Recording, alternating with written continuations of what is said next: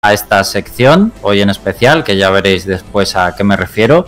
Pero es que además en la actualidad de la semana... eh, Vale, no sé si estamos en directo. Vale, sí, ahora sí, ahora sí. Eh, estábamos teniendo confusión porque no sa- sabíamos si estábamos en directo o no, pero parece que sí. Eh, como decía, eh, vamos a hablar bastante de juegos indie también porque en lo que concierne a la actualidad de la semana ha habido una presentación de Xbox dedicada a los videojuegos indie y también vamos a hablar de los más destacados. Hoy están conmigo aquí, bueno, eh, la parejita desde Bilbao, Jorge y Yuri. Hola, eh, buenas tardes. Hello. Hola, buenas tardes. ¿Qué tal, pareja? ¿Cómo estáis? Yo he dormido, he dormido muy poco, quiero dormir mucho más. Pues yo viciando el Lujino. No le he cerrado todavía. Nada nuevo. Nada nuevo bajo el sol, capitán. To- todavía Loop Hero. Sí, ya voy por el capítulo 3. Oye, pues que sepáis que Andrés eh, lo Está empezó. enganchado. Está enganchado, pero que ya estaba en el jefe final, me dijo ayer. Eh, Pero el, el primer jefe final. No, en el capítulo 5 me dijo que estaba. Eh, buah, pues qué, qué mal he hecho en recomendárselo. Se ha pegado, pero ese, es- ese es insano. Pero ese hombre que se ha tomado ahí 20 Red Bull. Bueno, va, no Es- sé, bueno.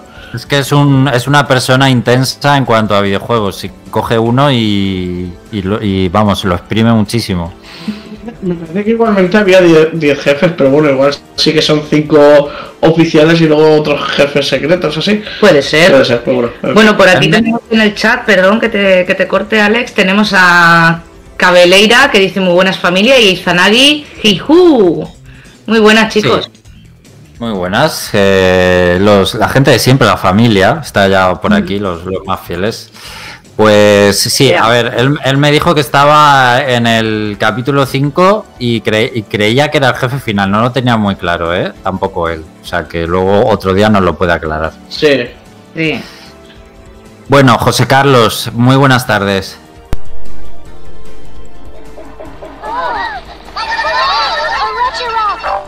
Muy buenas, estoy vacunado, ¿qué tal estáis?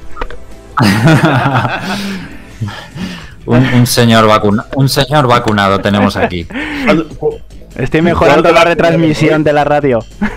Con, con tu 5 con tu 5G nos ayudas a llegar a más gente, ¿verdad? Seguro. ¿Cuándo, que- cuándo te vacunaron hoy? Ayer, Félix, esto no se habla. Bueno, esto, esto, esto no se habla, pero si ya lo has dicho. Pero en profundidad, no, hombre, ya he dicho yo lo que tenía que decir y hacer la coña de los Regis, que era lo que tenía ilusión de hacer esta semana. Muy bien.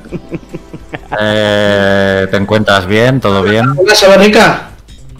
Pues ahora mismo estoy mejor, a ver, eh, simplemente pues que estoy cansado, tengo muchísimo sueño y ya está.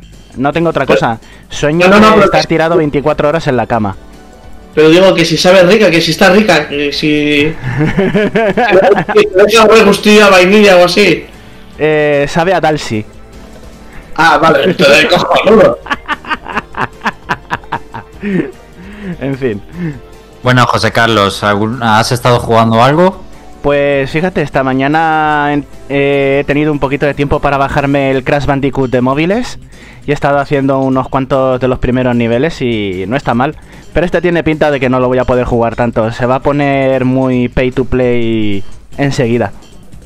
Entonces no es tu rollo. No, no, no. Yo necesito arruinar a la compañía jugando gratis todos los días.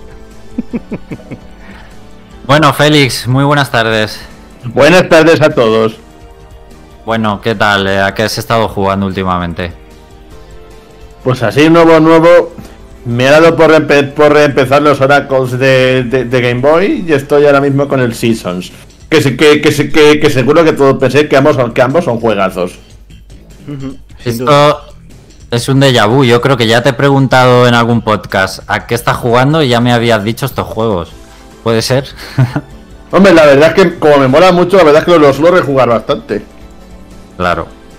Bueno, pues una muy buena elección. Y en cuanto a novedades de videojuegos, ¿algo que te haya interesado últimamente o no? ¿O estás con los retro? Ah, sí, que llevo tiempo haciéndolo, pero, pero todavía no lo he dicho, que me, que me bajé. Que, que, que me bajé el, eh, el Medieval, el remake de, de Play 4. Y bueno, la verdad es que lo estoy disfrutando bastante. Muy bien. Aproveché ¿Y por- que había una super oferta.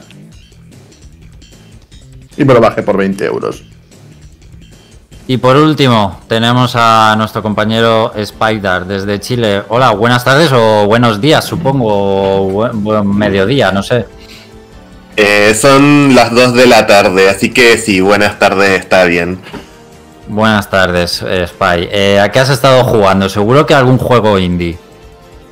Mm, bueno, a ver, mm, mucho nuevo no he estado jugando. De hecho, lo que más he estado haciendo es poniéndome al día con la atacada de animes que me faltan del invierno. Pero pues, pero recientemente me he terminado el, el Genesis Noir y, y pienso empezar después el Record of Lodos War, que es ese Metroidvania del que hablaba Cabeleira de, de, una serie de un anime de, hace la tira de años que, que, que me interesa bastante probar. Claro que sí, seguro que se pone contento Cabeleira. Eh, bueno, también es importante ponerse al día con, con los animes, que, que últimamente hay un ritmo. eh, hoy empezaba la temporada de My Hero Academia y ni siquiera me había enterado. Yo también eh, despistadísimo. Eh, yo sabía que no te ibas a enterar y por eso no te he dicho. Así ha sido sorpresa. Buena, bueno, pues eh, también tenemos en el chat a Kenny Weiler, que es un fiel oyente. Lo que pasa es que siempre nos escucha en diferido y siempre nos deja su buen comentario eh, a posterior. Así que un saludo para Kenny. Nos alegramos que hoy pueda estar en directo con nosotros. Y nada más, nos vamos a repasar la actualidad de la semana. Ya os adelanto que hay de todos, de Xbox, de PlayStation, de Nintendo. Así que venga, vamos, José Carlos.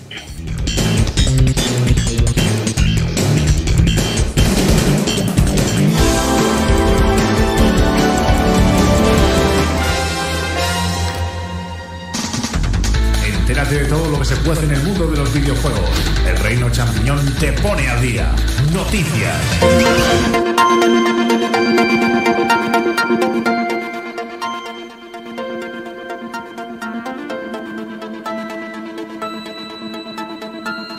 Bueno, estamos aquí de nuevo. Antes de pasar a la actualidad de la semana, recuerdo, porque no sé si se habrá escuchado bien al inicio del programa, que el sábado que viene no habrá programa, no habrá directo ni programa, porque descansaremos por las fiestas de Semana Santa.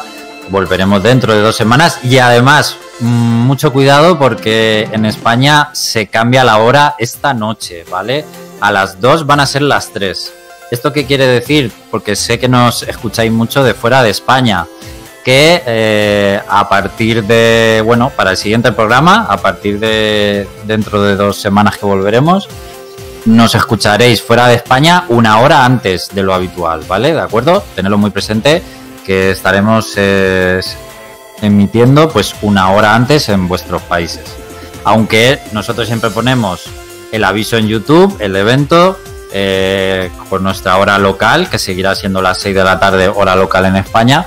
Y YouTube, pues ya os debería decir cuál es vuestra hora y, eh, con la notificación y todo eso. Ya os recalcula automáticamente. Simplemente que lo sepáis, que estaremos emitiendo eh, una hora antes de lo normal a partir de, bueno, pues de esta semana. Pues si nos escucháis fuera de España únicamente. Ahora sí, eh, todo esto lo volveré a repetir al final porque sé que hay gente que nos escucha a trompicones. Jorge, Yuri, ¿qué nos contáis de esta semana del mundo de los videojuegos? Bueno, pues varias cositas. Igual empezamos por lo, más de, las malas noticias a las buenas. Eh, de malas noticias, pues tenemos que el Back 4 Blood, eh, que es este juego que, que han hecho los creadores de Left 4 Dead, pero que ahora ya no va a ser un juego de Valve, que se va a retrasar al 12 de octubre, ¿vale? Y que va a haber una, una beta abierta en, eh, en verano.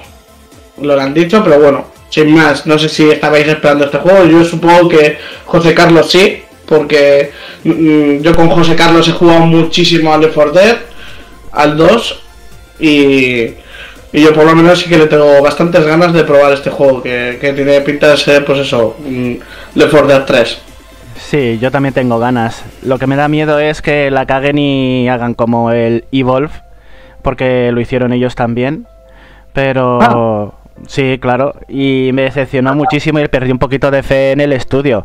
A ver si volviendo un poquito a la fórmula original y dándole una vuelta de tuerca y añadiendo novedades, pues se queda un poquito mejor. Pues la, la verdad es que sí, porque el, el Evolve es lo que dices. Yo creo que este va a salir bien, porque la verdad que se ve, mm, por los trailers que han sacado y tal, se ve que va a ser un juego como Left 4 Dead, que va a ser cuatro, cuatro personajes, los zombies y tal, tiene buena pinta. Pero bueno, ya veremos cómo queda. Y se están retrasando, perdón, se están retrasando mazo de juegos de todas formas últimamente, ¿eh? o sea que bastante en la Sí. línea de, de otros proyectos. El COVID seguro que está influyendo un montón en esto. Los equipos trabajan en casa, eh, no es lo mismo que trabajar en una oficina, todos juntitos. Y bueno, pues uno más, otro retraso más. Claro, no, eh, de hecho, eh, en, lo- en las siguientes noticias eh, lo voy a comentar, pero efectivamente, incluso los lanzamientos que, que se va a ver de este año, no hay fechas concretas o son para bastante más tiempo. O sea que de, de aquí a que hará dentro de poco hay poquita cosa, la verdad. José Carlos, ¿querías decir algo? Perdón, que te he pisado antes. Sí, sí, no pasa nada. Nada, era una pequeña cosita que me gustaría que este juego también tuviera mm, soporte para mods, porque una de las cosas cuando ya te pasabas la campaña y las dificultades que te gustasen, pues la gracia estaba en modificar la apariencia de los personajes y poner a la rana Gustavo, al jefe maestro y esas cosas así para sobrevivir entre zombies de coña. Pues Bueno. vamos, Jorge, con otro tema. Iba, iba a hablar yo ahora. Me, me parece muy bien. Eso ya como queráis vosotros. Él ha dado la mala noticia con el retraso del Back 4 Blood y yo traigo pues que Niantic, los eh, creadores de Pokémon Go, están trabajando en una aplicación para caminar inspirada en Pikmin, cosa que me parece bastante interesante. Podría trabajarse a lo mejor con realidad aumentada o trabajar con los bichitos como se hacía en el juego. No sé, tengo bastante curiosidad, la verdad. Y sale en algún momento de este año, han puesto, pero no han dicho fecha ninguna y ha sido anunciado en un comunicado de prensa por Nintendo. Mm, ¿Creéis, o sea, esto... ¿Veis que es necesario a- hacer una aplicación de Pikmin de este rollo? ¿A vosotros os suscita... eh, ¿Hasta qué punto os suscita interés? A mí como fan de Pikmin, mm, la verdad que sí que me gustaría probarlo, por ver qué es lo que hacen. Es yo que- más que nada... Sí. Sí, sí, Jorge, di. No, que yo más que nada, que claro, no han especificado que sea un juego, pero entiendo que Pokémon Go como tal tampoco es un juego. No sé cómo explicarlo, pero Sí, claro, la hombre. cosa es que va a utilizar en realidad aumentada, no sé si igual va a ser en plan, no sé, de que te puedas encontrar los, entiendo, no sé, que puedas encontrarte los Pikmin y que, que los tengas que desenterrar y que luego haya, haya objetos en la ciudad.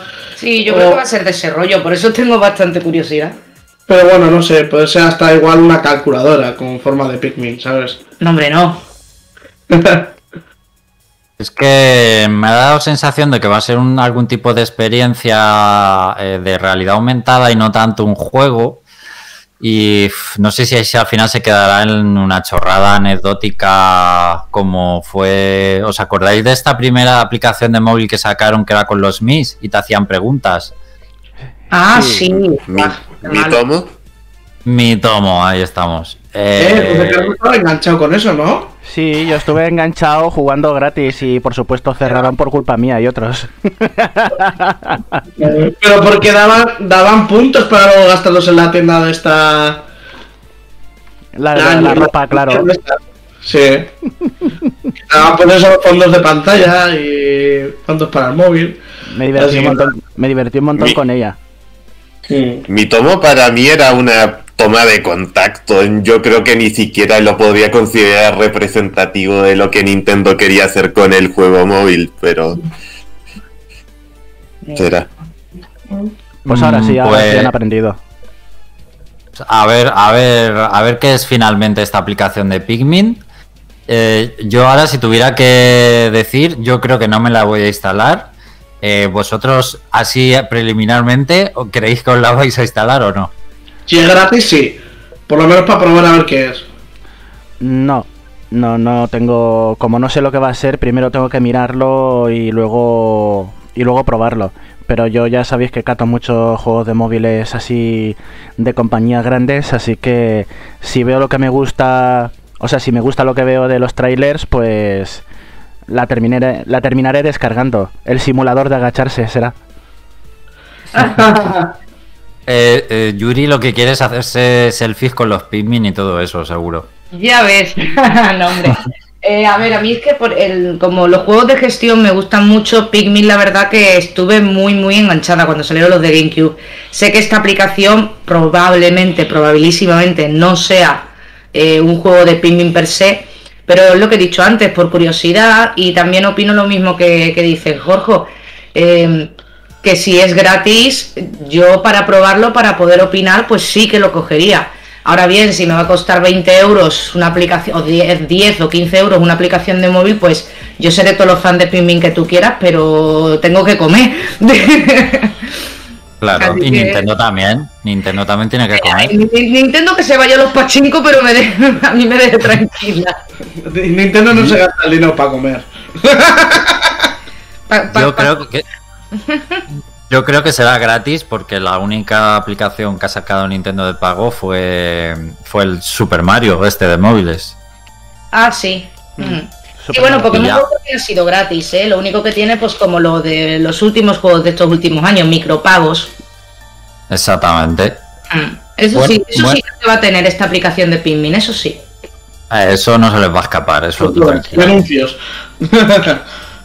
Bueno, Jorge, Yuri, ¿qué más nos contáis? No, pues, eh, por ejemplo, eso, que se han agregado más eh, lo de la iniciativa de, de PlayStation, de Play at Home, que ya tuvimos y sigue estando el Ratchet and Clank, el remake, bueno, el reboot, mejor dicho, de Play 4. Uy, qué enganchadera me voy a pegar. Eh, eh, han metido nuevos juegos para cogerlos eh, sin tener, sin, no hace falta tener plus ni nada.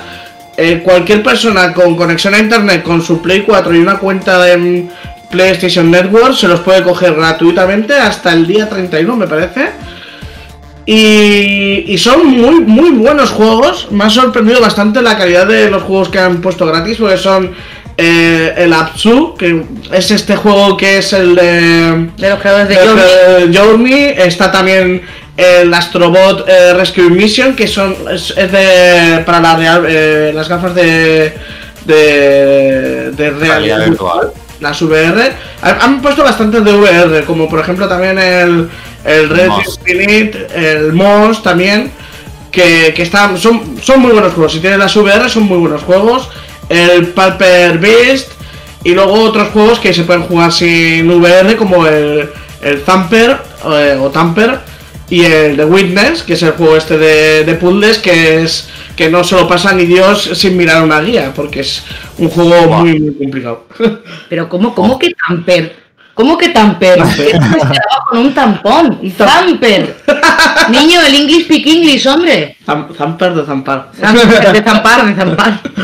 Pues que ni siquiera ha dicho Tumper, o sea, ha dicho Tamper, así porque sí. Tamper, ahí me Zamper, Zamper. Que por cierto, que por cierto como curiosidad, eh, me gustaría añadir que el creador de Zamper es el mismo que, que hizo en Play 2 antes de que saliera el Guitar Hero, el Amplitude, al cual estuve enganchadísima, también musical, pero era otro rollo. Eso no sabía. Ah, bueno, y the Gungeon, que también que, que de los juegos que han metido, ¿eh? Enter the Gungeon, que es, que es este juego roguelike que lo peta mucho y está en pixel art, muy bonito. Y también lo han puesto gratuito. Así que, ya sabes, si tenéis Play 4, ir corriendo, porque están, están muy bien. Te voy a mandar a la esquina de la pronunciación. Mira, me tienes entre, me tienes entre Skyward Sword y Gun Gungeon, que te voy a decir a que vas a atravesar la Es pared. que se llama Gungeon. Ha dicho. Gungeon, Gungeon. Gun- La mazmorra. La, no, ¿cómo es? La eh, ar- ar- arma, ar- armazmorra, que lo llaman en el juego en el juego armazmorra. Bueno. sigamos. Bueno. luego- ah, ¿Queréis comentar algo sobre esto? Sí, Que ojo, ojo porque el Astrobot es, está considerado por muchos el mejor juego de realidad virtual que puedes jugar, eh, por Sí. lo menos en PlayStation VR. Así que es, eh, eso es una fantasía que den gratis ese juego. Obviamente tienes que tener las gafas. El MOS creo que tampoco está nada mal. Es en general el resto son juegos indies o son casi todos indies, muy en la línea del programa de hoy además. Y, y es que son muy buenos. El, el Zamper es un juegazo. eh, el Abzu, el Subnautica son muy buenos. Me parece genial esta iniciativa de Sony. Si lo sumamos al Ratchet and Clan, que también es un pedazo de regalo que te puedas llevar gratis el Ratchet Sí. sin tener PlayStation Plus ni nada. Y el Witness, el Witness, eh, uf, ese juego será muy bueno, pero yo lo abandoné porque me parecía infernal, infernalmente difícil. Muy, muy, complicado y, y no me terminó de enganchar, igual que el profesor Layton. Sí que es un juego que, que me enganchó muchísimo, es, es hacer puzzles uno detrás de otro. Pero el Witness no le vi ningún hilo conductor ni nada que me, que me enganchara, si bien eh, admito que, que es un juego que, que está muy bien y que le gusta a muchísima gente. Pero bueno, ahí que sepa la gente que, que se va a calentar la cabeza como nunca en su vida eh, con ese juego. Fíjate que a mí el Layton me parece, los puzzles de profesor Layton me parecen mucho más difíciles, ¿eh? ¿Cuál? ¿Que los de Witness? No. Caso, que no has jugado de Witness. Tranquila, Buah. ya tengo uno. No, digo de juegos de puzzles que he jugado en No, general. no, no, es que, es que de lo que hablas de Witness. A mí todo el, pe- todo el tema de pensamiento lateral, el Layton y tal, me pone frenética. Y, y hay mucho de matemáticas que yo soy súper manca y no, no puedo, me muelo. Pues el Witness no, ni lo. Ni, Ni lo o sea, no lo, Ni lo no lo no juegues, no lo juegues. Dire- directamente. Bueno, pues muy buena esta iniciativa de Sony. ¿Qué más nos quieres contar, eh, Jorge? Eh, bueno, que ha sido el eh, ID arroba Xbox Showcase. Muy bien. que, que- es un este que han, han mostrado algunos juegos indie para que van a poner sobre todo para las consolas de Xbox, para One y para para lo diré, para Series X. Y algunos también van a aparecer para, para PC, la mayoría, la verdad. Pero bueno, la cosa es que han mostrado un listado bastante majo, han mostrado bastante bastantes juegos. Eh, me gustaría decir que todos me han, me han interesado, pero es verdad que ha habido alguno más que otro. Eh, hay algunos que me han parecido simplemente curioso, como un juego de hacer sopa. Hay un juego que, que es de, de- de VR de hacer sopa. Es como el Cooking Mama, pero de hacer sopa. Y bueno, de los que de los que más igual eh, me, me quedo, eh, por ejemplo, es el, el No- eh, Nobody.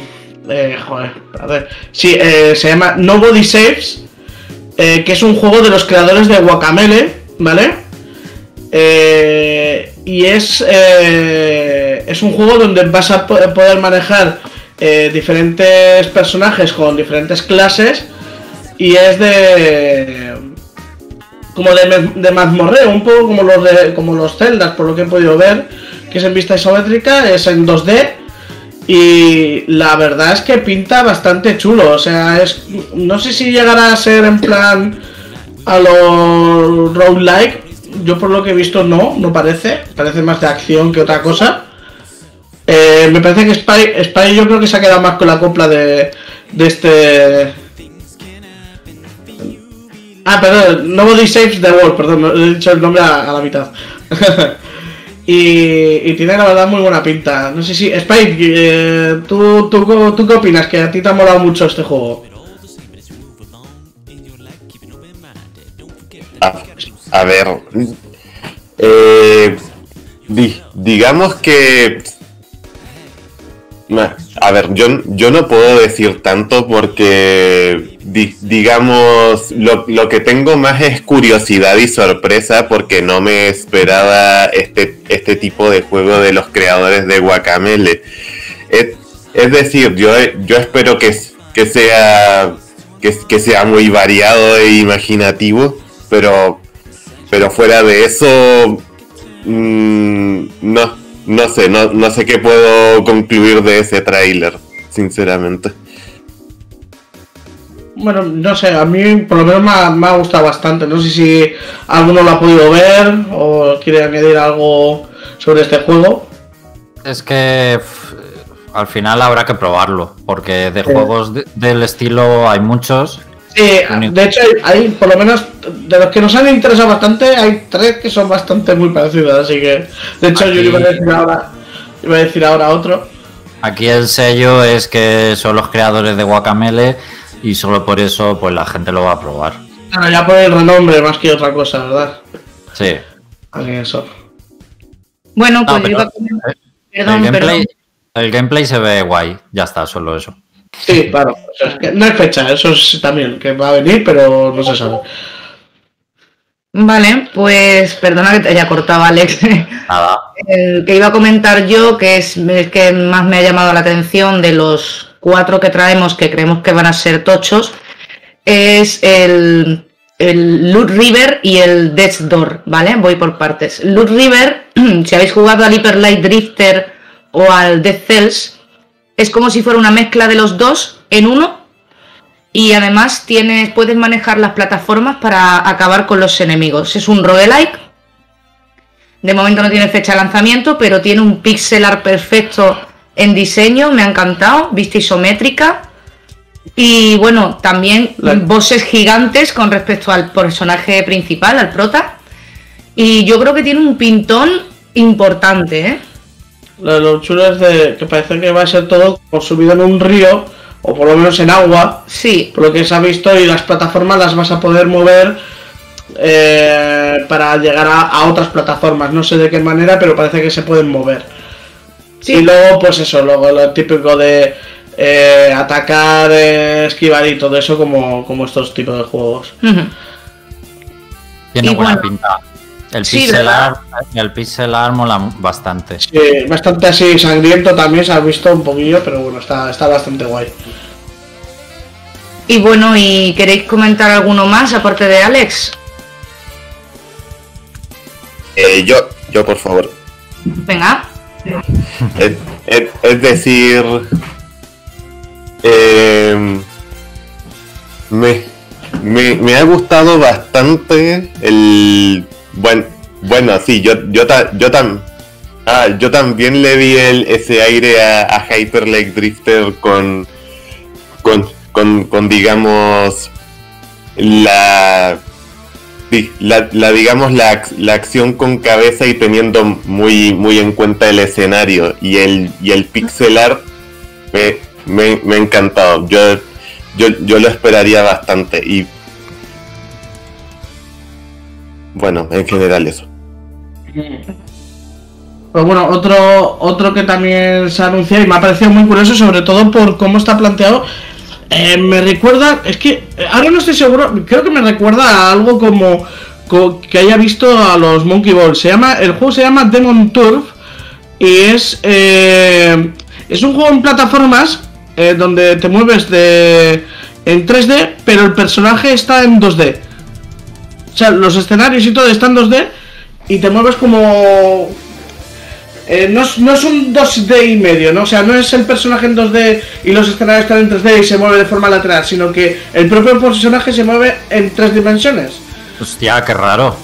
Sí, Sí, es como una caricatura dentro de un escenario 3D y entonces en vez de enseñarte el personaje con el volumen volteándose, es como que cambia de frame, pero sigue siendo un trozo de papel. Sí. Un rollo la Paper Mario, pero mejor hecho. Llama mucho la atención, vamos, eh, lo, acabo, lo estoy viendo y no me suena a ningún juego parecido. Me recuerda a los juegos, a los primeros juegos que, que, que empezaban a experimentar con, la- con las 3D, en plan la Super Nintendo y eso, que hacía algún semi 3D o una especie de 3D raro.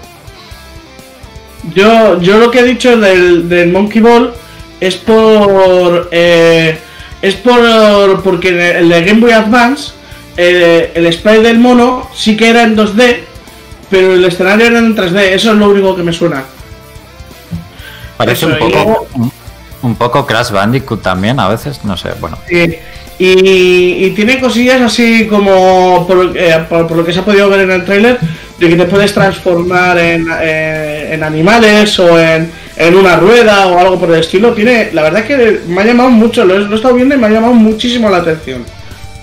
Tiene Sí, muy desde luego, desde luego llamativo. Eh, José Carlos, A mí no sé si habéis jugado alguna algún mod del Doom en tercera persona, pero es a, a mí a lo que me ha sonado eh, el uso del motor gráfico.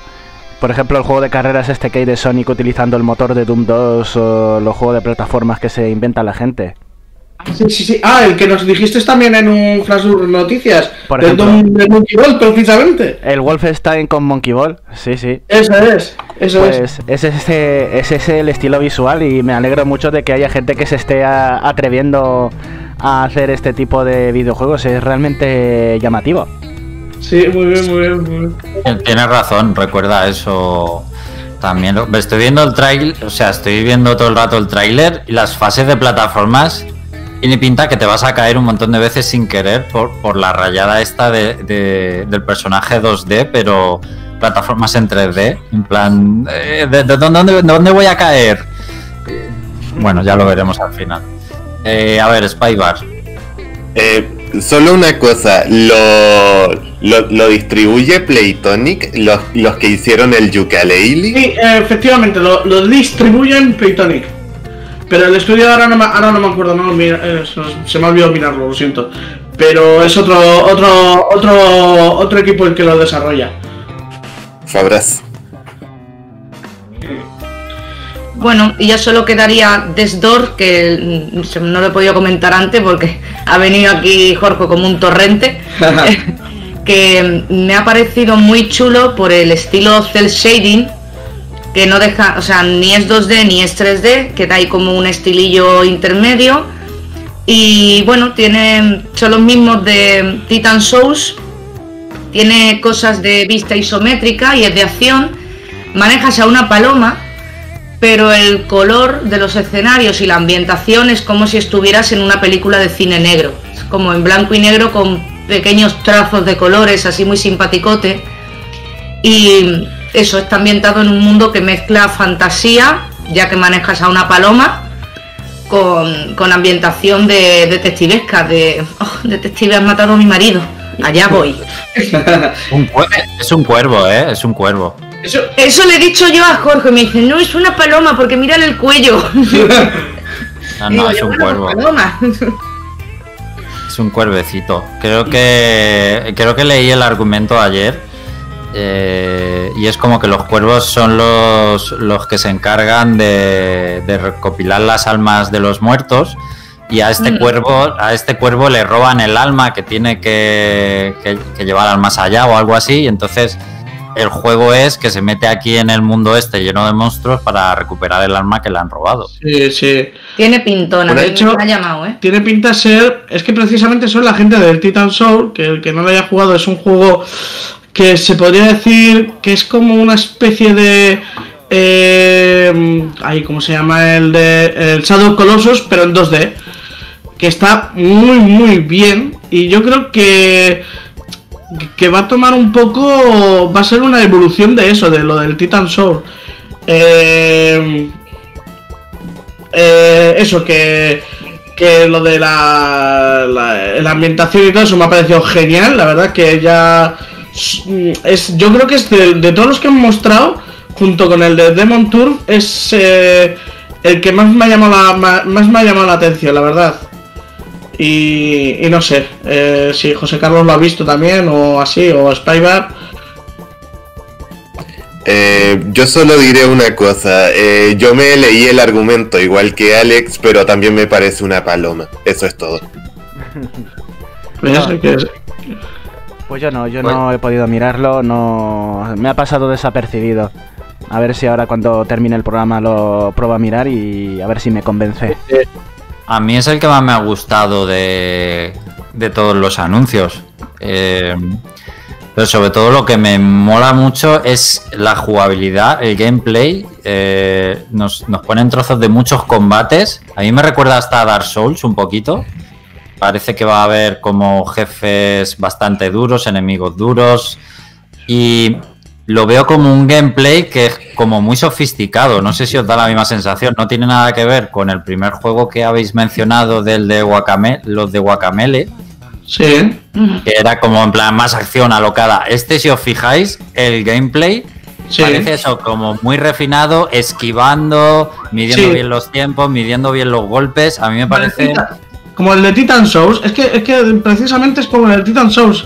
Eh, lo, que, lo que ya me queda la duda es que si va a ser con jefes directamente. O sea, si va a ser como Titan Souls, que eran jefes. O sea, era un mundo interconectado, pero la idea era ir a por los jefes. Yo, creo que que se- en el tráiler deduzco que, que va a haber un poquito de exploración tal vez, pero no, Sí. no descarto que haya un boss rush o algo así. Sí, eh, vas por el mapa matando a algunos enemigos normales, pero ya en el tráiler Sí. se ven bastantes jefes, ¿eh? El, Sí, el sí, dise- sí. el diseño me parece una chulada. El- a mí este tipo de juegos, fijaos que no me suelen llamar la atención un poco por saturación, porque hay muchos, pero este en concreto, por cómo pinta el gameplay, es, ese refinamiento tipo Dark Souls, a mí sí que me... Este sí que lo probaría, este sí que me... Que entra bastante entra bastante en mi estilo. Mm, eh, mm, a ver, su- supongo que puede ser. Yo, yo al, menos como no he jugado Titan Souls y como mm, no tengo muchas expectativas que, poner del estudio, cre- creo que he pensado algo más parecido del nuevo Odyssey The World que de este, sobre todo porque tengo ten- tengo experiencia con Guacamele y con Severt, que por cierto es. mm, eh, es. di- di- digamos que en, ambos casos son, son juegos donde, digamos, to- to- todo, todo está puesto en, en la medida en que tiene que ponerse. O sea, hay mucha acción, pero no, no es de darle al, al botón de ataque todo el rato. Estos son los juegos que más os han llamado la atención, Jorge. Sí, y- luego ha habido más así sueltas que, que sí, probaría. Por, por ejemplo, el, el Blaster Master 03. eh, luego un juego que, que es como, como un Final Fantasy bastante chulo. Que, eh, El Astria Ascending, que es un RPG. por Eso es, eh, está bastante bien. Pero bueno, yo creo que estos son los que más, más me han llamado la, la atención. Sí, de hecho en el Astria Ascending eh, participan creadores del Final Fantasy XII y, y uno de los creadores que estuvo en el Background Story, así que para mí desde luego puede ser una buena una buena apuesta a probar. Eh, vale, pues eh, Spy, yo sé que tú también eres muy, muy fanático de los indies, un gurú de los juegos indie. Eh, ¿te ha llama- ¿Qué te ha parecido esta presentación o, qué, o qué destacarías que te ha llamado la atención?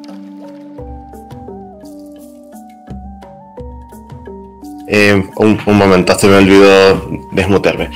El, es, decir, la, presentación en sí me pareció muy larga, un, poco, un, poco fall- falló el ritmo ahí porque per- perdieron mi atención muchas veces, pero digamos que hay, hay cosas que ver dentro de ese tiempo eterno. Es, es decir, yo de, de hecho, hay, hay indies que, que he seguido desde hace algún tiempo, como el Omno, que, que no lo han mencionado, que, que igual no, no parecen tan, tan, tan interesantes en, en los trailers, pero digamos que les tengo, tengo muchas ganas. Así que digamos que material hay para generar hype, aunque me, me parecen ba- bastante acertada y mesurada la selección que han hecho Jorge y Yuri dentro de todo ese de, de todo ese meollo. ¿Cuál es el que más te ha gustado perso- personalmente?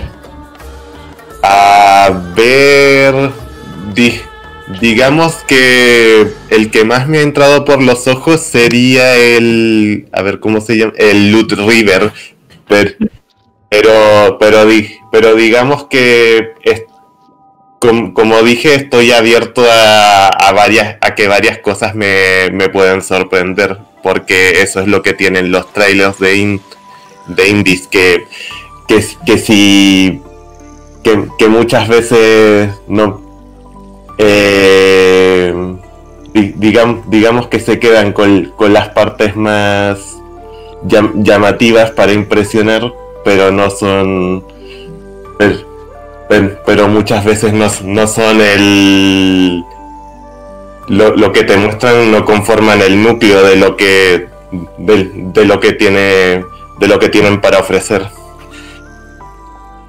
Bueno, pues Jorge Yuri, muchas Eh. gracias por este resumen selección de juegos. Una Ah. pregunta rápida. A ver, Félix. ¿Cómo se llama ese del cuervo paloma? Death Door. Death, Death's Door, la puerta de la muerte. Ah, vale, Death Door, vale, vale. Es que la verdad es que de todos los que habéis dicho que es el que más me llama la atención. Pero porque hemos dicho paloma. Hombre, es que, es que la idea de manejar un cuerpo que por lo visto sirve de guía para las armas, pues hombre, mola. Mm. Bueno, pues eh, además me, me encanta que, que el programa al final va a quedar temático de, de juegos indie por, por las noticias por, por que ha habido esta semana, como por, por lo que vamos a hablar ahora en la sección Haciendo el Indie. Eh, además va a haber un bonus track, que ya lo he dicho antes, y lo, lo trae Yuri, el bonus track.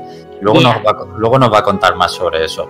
Eh, en el chat, ¿qué están diciendo en el chat? Bueno, eh, a Cabeleira creo que le hemos hecho explotar la cabeza porque no sabía que en el resto del mundo no se cambiaba la hora.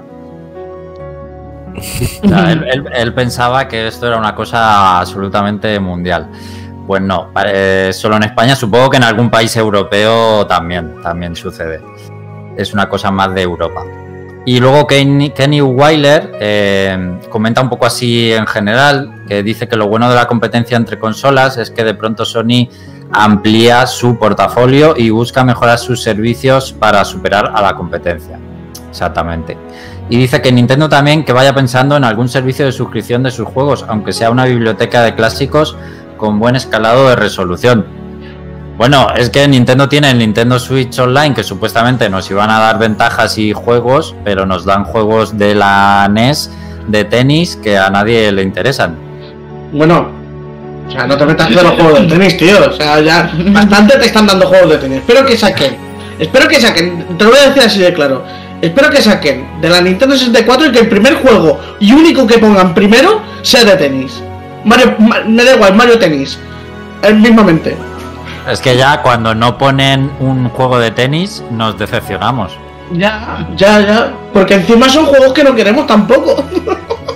ya que van a poner juegos que no queremos porque no ponen de tenis. Hombre, yo creo que a lo que se estaba refiriendo Kenny es que Nintendo, al igual que acaba de hacer ahora PlayStation, que sin necesidad del Plus o del Switch Online podamos tener la biblioteca descargados, por ejemplo, pues algún juego retro o como han hecho los de, incluso actuales, ¿no? Que Nintendo se proponga, pues por lo menos un par de juegos concretos, permitirnos tenerlos en la biblioteca sin tener que pagar el online. Que eso es lo que es lo que creo a lo que se ha referido Kenny, ¿eh? Pero que Nintendo no te va a regalar nada, que son los más Ya, que tienen que tienen que comer. Sí. comer tenemos que comer nosotros, ¿qué coño? Comer, comen alma de niños. Que Sakurai tiene que comer todos los días, hombre. Él y su mujer. ¿No ves qué delgado está Sakura? Sakurai, en Sakurai me puede comer el ojo de Sauron pasando por la comarca hasta llegar al volcán del anillo.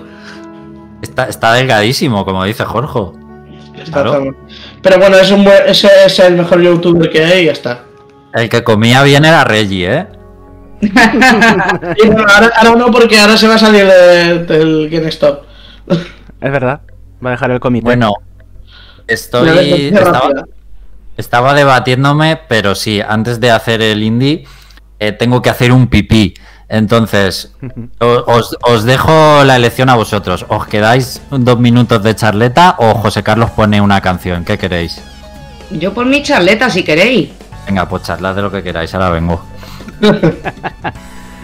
Bueno, pues podemos, hablar del, podemos hablar del motivo de por qué se va al baño. yo quería comentar, ahora que habéis dicho lo de que Sakurai está muy delgado. Sakurai está delgado porque le estamos robando la vida a todos los demás. Somos los culpables de que poco a poco él esté agonizando en vida. Yo quiero que lo Hombre. penséis.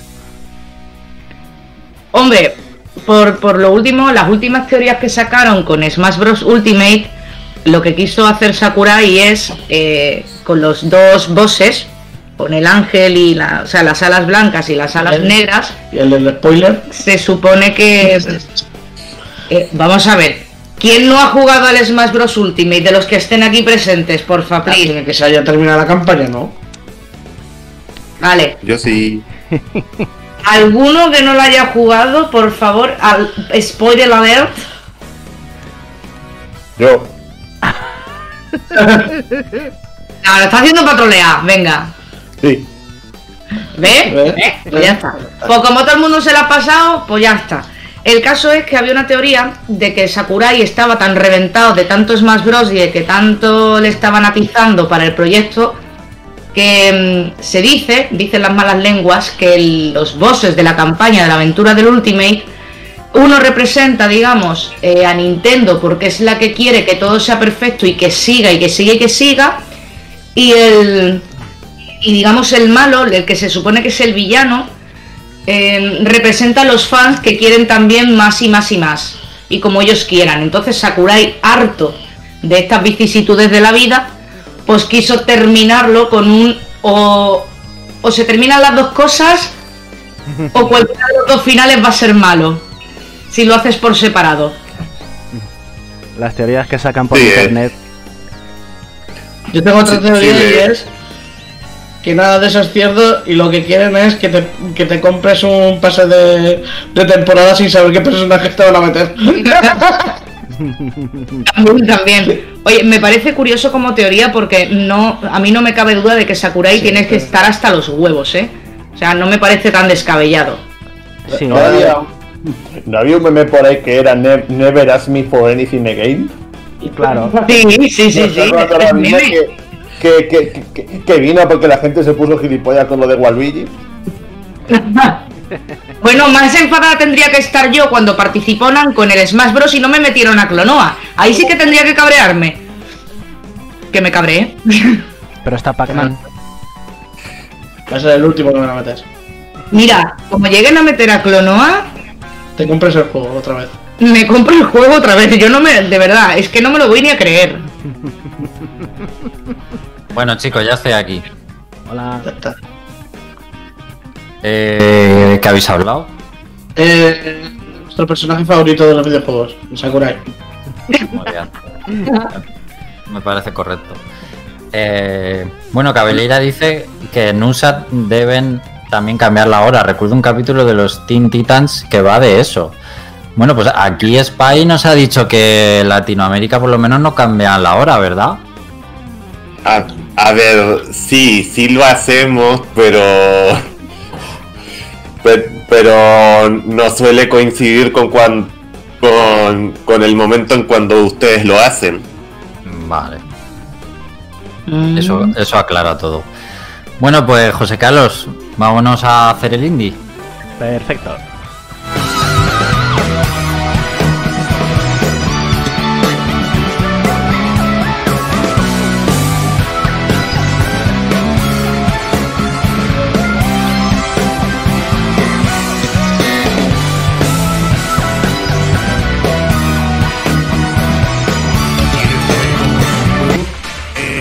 Champiñón te lo exprime a fondo.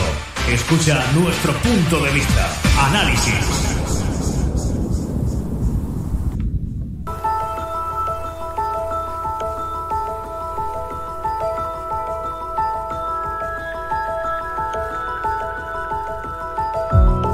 Bueno, pues vamos con una nueva sección de Haciendo el Indie. Es el tercero de esta temporada, ¿eh? Me he superado a mí mismo, todo un récord. Os he traído esta sección más que nunca. Eh, os voy a hablar de tres juegos indie.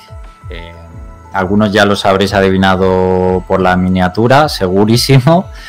Y bueno, el primero os va a sonar, aunque sea solo por las películas, porque el primero se llama John Wick Hex.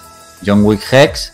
Eh, John Wick Hex eh, quizá no tiene demasiado que ver con las películas, ¿vale? Así que atentos porque es un concepto quizá algo curioso. Eh, vuelvo a la carga con un juego también de Mike Bithell. ya sabéis, eh, el creador del Thomas Wasalon y también de Volum. De Volum ya hablé en esta sección, si os acordáis.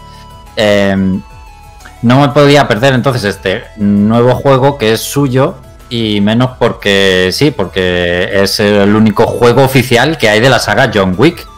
Es una precuela a las películas, ¿vale? Cuando el protagonista trabaja, trabajaba para la alta mesa eh, antes de conocer a su mujer y antes de que pase toda la movida del perro, que todos ya conocéis si habéis visto las películas. El argumento no es que sea el punto más fuerte del juego, o el argumento ni siquiera es el fuerte del juego, ¿vale? El antagonista se llama Hex, es un líder criminal que busca venganza y tiene raptados a Winston y a Sharon, ¿vale? Que ponen su cara y su voz al juego. Ya sabéis que son estos dos personajes que eh, rigen el, eh, que llevan el hotel y de manera muy fanservice ayudan a John de vez en cuando en las películas. Como digo, no es gran cosa el argumento, pero las películas tampoco es que sea gran cosa el argumento. Entonces, bueno, estamos ahí igual. Eh, lo que sí queda un poco flojo o perezoso son las escenas que van relatando la historia y con diálogos, ya que son completamente imágenes estáticas que van pasando un poco en plan cómic. Bueno, eh, se habría agradecido que estuvieran animadas eh, teniendo en cuenta que bueno que han, tenido la licencia de, de, poder usar a los personajes de a los actores de las películas pero yendo al grano eh, John Wick Hex es un juego de acción táctica. movemos al personaje por un escenario dividido en casillas hexagonales, ¿vale? De ahí también el nombre de Hex, de John Wick Hex. Esto básicamente quiere decir que los movimientos siempre van a ser diagonales eh, y nunca horizontales o verticales, como a lo mejor estamos acostumbrados en un Fire Emblem, en un tablero de casillas normal el juego no, transcurre en tiempo real, sino que el juego está pausado, siempre digamos que está pausado, y cada acción que realizamos, desde disparar, golpear, agacharnos, movernos, todo eso va consumiendo tiempo.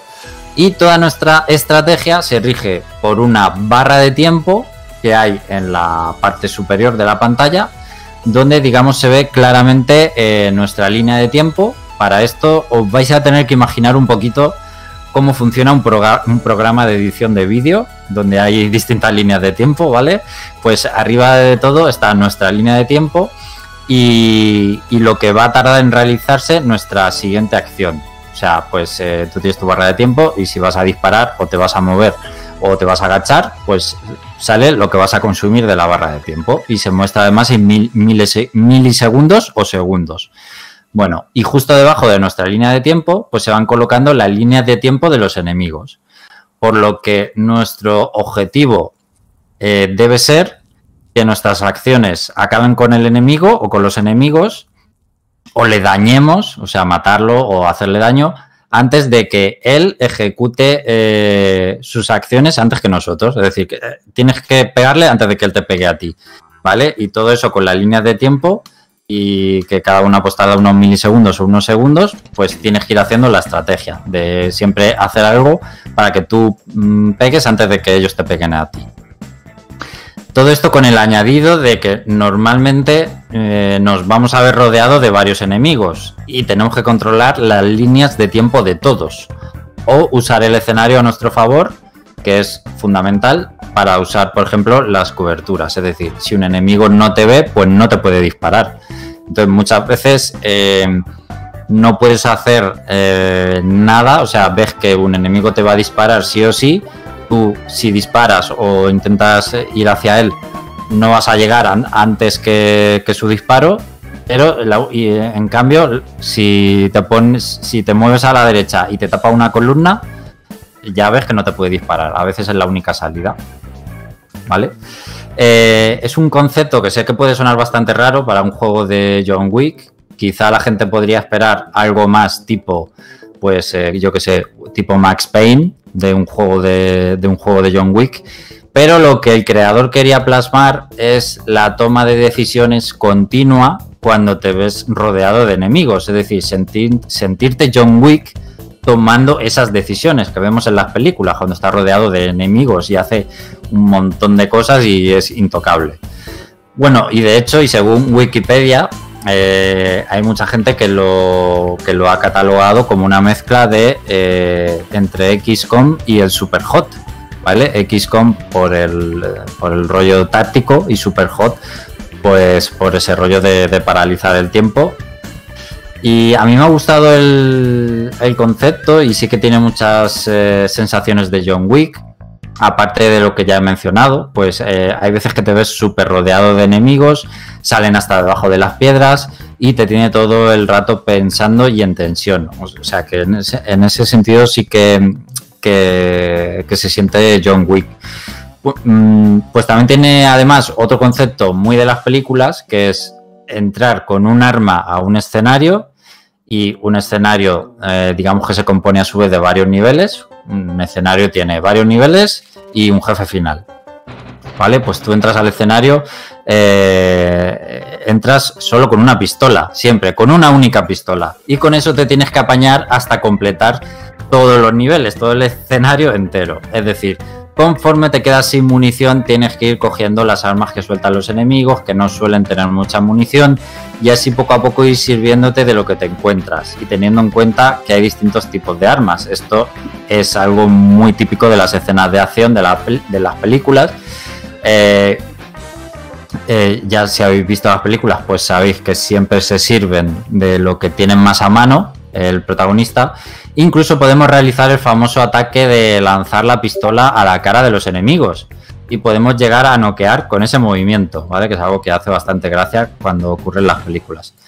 También comentar que los escenarios tienen muy buen diseño y son muy acorde a los que, a los que podemos ver en las películas, como una discoteca, una galería de arte o un banco, ¿vale? En el sentido artístico ya sabemos que es un poco diferente, eh, que las escenas de acción ocurren en lugares poco habituales en las películas y aquí pues también es un poco igual y el diseño está bastante bien. Y por último, el juego tiene repeticiones para ver la jugada completa de cómo te has pasado el nivel, esta vez mucho más cerca del personaje. Normalmente el gameplay es un poco más isométrico, en cambio estas repeticiones están más cerca de John, del protagonista, eh, y las ves a tiempo real, sin pausas, todo de seguido, y molan bastante verlas. Yo he visto varias de ellas cuando, cuando jugaba, y es lo más parecido a ver una escena real de la película. Seguramente sea complicado recomendar el juego si no has visto las películas, a no ser que te guste el concepto jugable y quieras probarlo. Pero si las has visto y te gustan, y además te gustan los juegos estratégicos tipo XCOM, tipo Fire Emblem, pues sí que quizá deberías darle una oportunidad. El juego, el juego cuesta entre 16, 20 euros, dependiendo de la plataforma. Primero estuvo en PlayStation 4 y, en Epic Games y después ya se ha liberado en Steam, en Nintendo Switch y Xbox One, es decir, lo puedes comprar para todas las plataformas ya. Y seguro que lo puedes encontrar eh, más barato en alguna oferta. Yo lo compré en PlayStation 4 por 14 euros, concretamente. Eh, bueno, chicos, eh, ¿tenéis interés por este John Wick? ¿Lo conocíais? ¿Lo habíais jugado? Pues yo no tenía conocimiento salvo de las películas, pero te digo una cosa, como no me pongan contador de muertes en plan, te lo resumo así nomás, no me interesa, ¿eh? Yo quiero un contador de muertes de ver a cuánto le reviento la cabeza en ese juego. Pues no, no sé si lo tiene, ¿eh? ahora me, me pillas. Pero se- eh, le pegaría bastante. Sí. Yo por mi parte quería preguntar si como es un poco de estrategia y lo comparas con Fire Emblem, John Wick eh, necesita subir de nivel o simplemente ya están todas las habilidades puestas desde el principio. Pues no sube de nivel, pero sí que vas consiguiendo como unos puntos para entrar a lo. para comprar, digamos, mejoras antes de entrar al, al escenario. Antes de entrar al escenario, si tienes suficientes puntos, te puedes, digamos, poner algunas mejoras o entrar con un arma. con un arma un poco más potente de inicio. Y, y mejoras de tiempo, de por ejemplo, pues esquivar en vez de un segundo, ahora vas a tardar medio segundo y cosillas así. Y no son permanentes, imagino.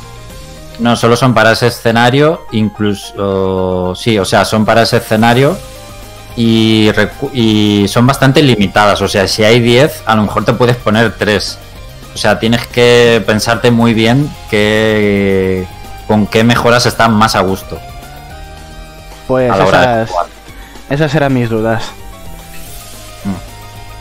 Eh, a ver, yo, yo lo conocía y, de hecho cuando lo vi en, en gameplay se, se me hizo como una...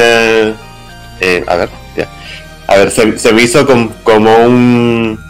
A ver, me, me recordó un poco a estos juegos tipo eh, Hotline Miami o Katana Zero, don- donde tienes que eh, lim- limpiar un escenario de enemigos, pero eh, estando muy atento al timing tanto de tus acciones como de como de los enemigos para que no te para para eliminarlos a todos sin que te toquen porque si te tocan mueres y tienes que reiniciar desde el principio. Pero todo esto visto desde una óptica más estratégica ya, ya sea con las barras de tiempo de los enemigos o con el o, con el o, con la estructura de los escenarios don- donde John Wick tien- tiene que gestionar su munición y su salud has- hasta el hasta el jefe final.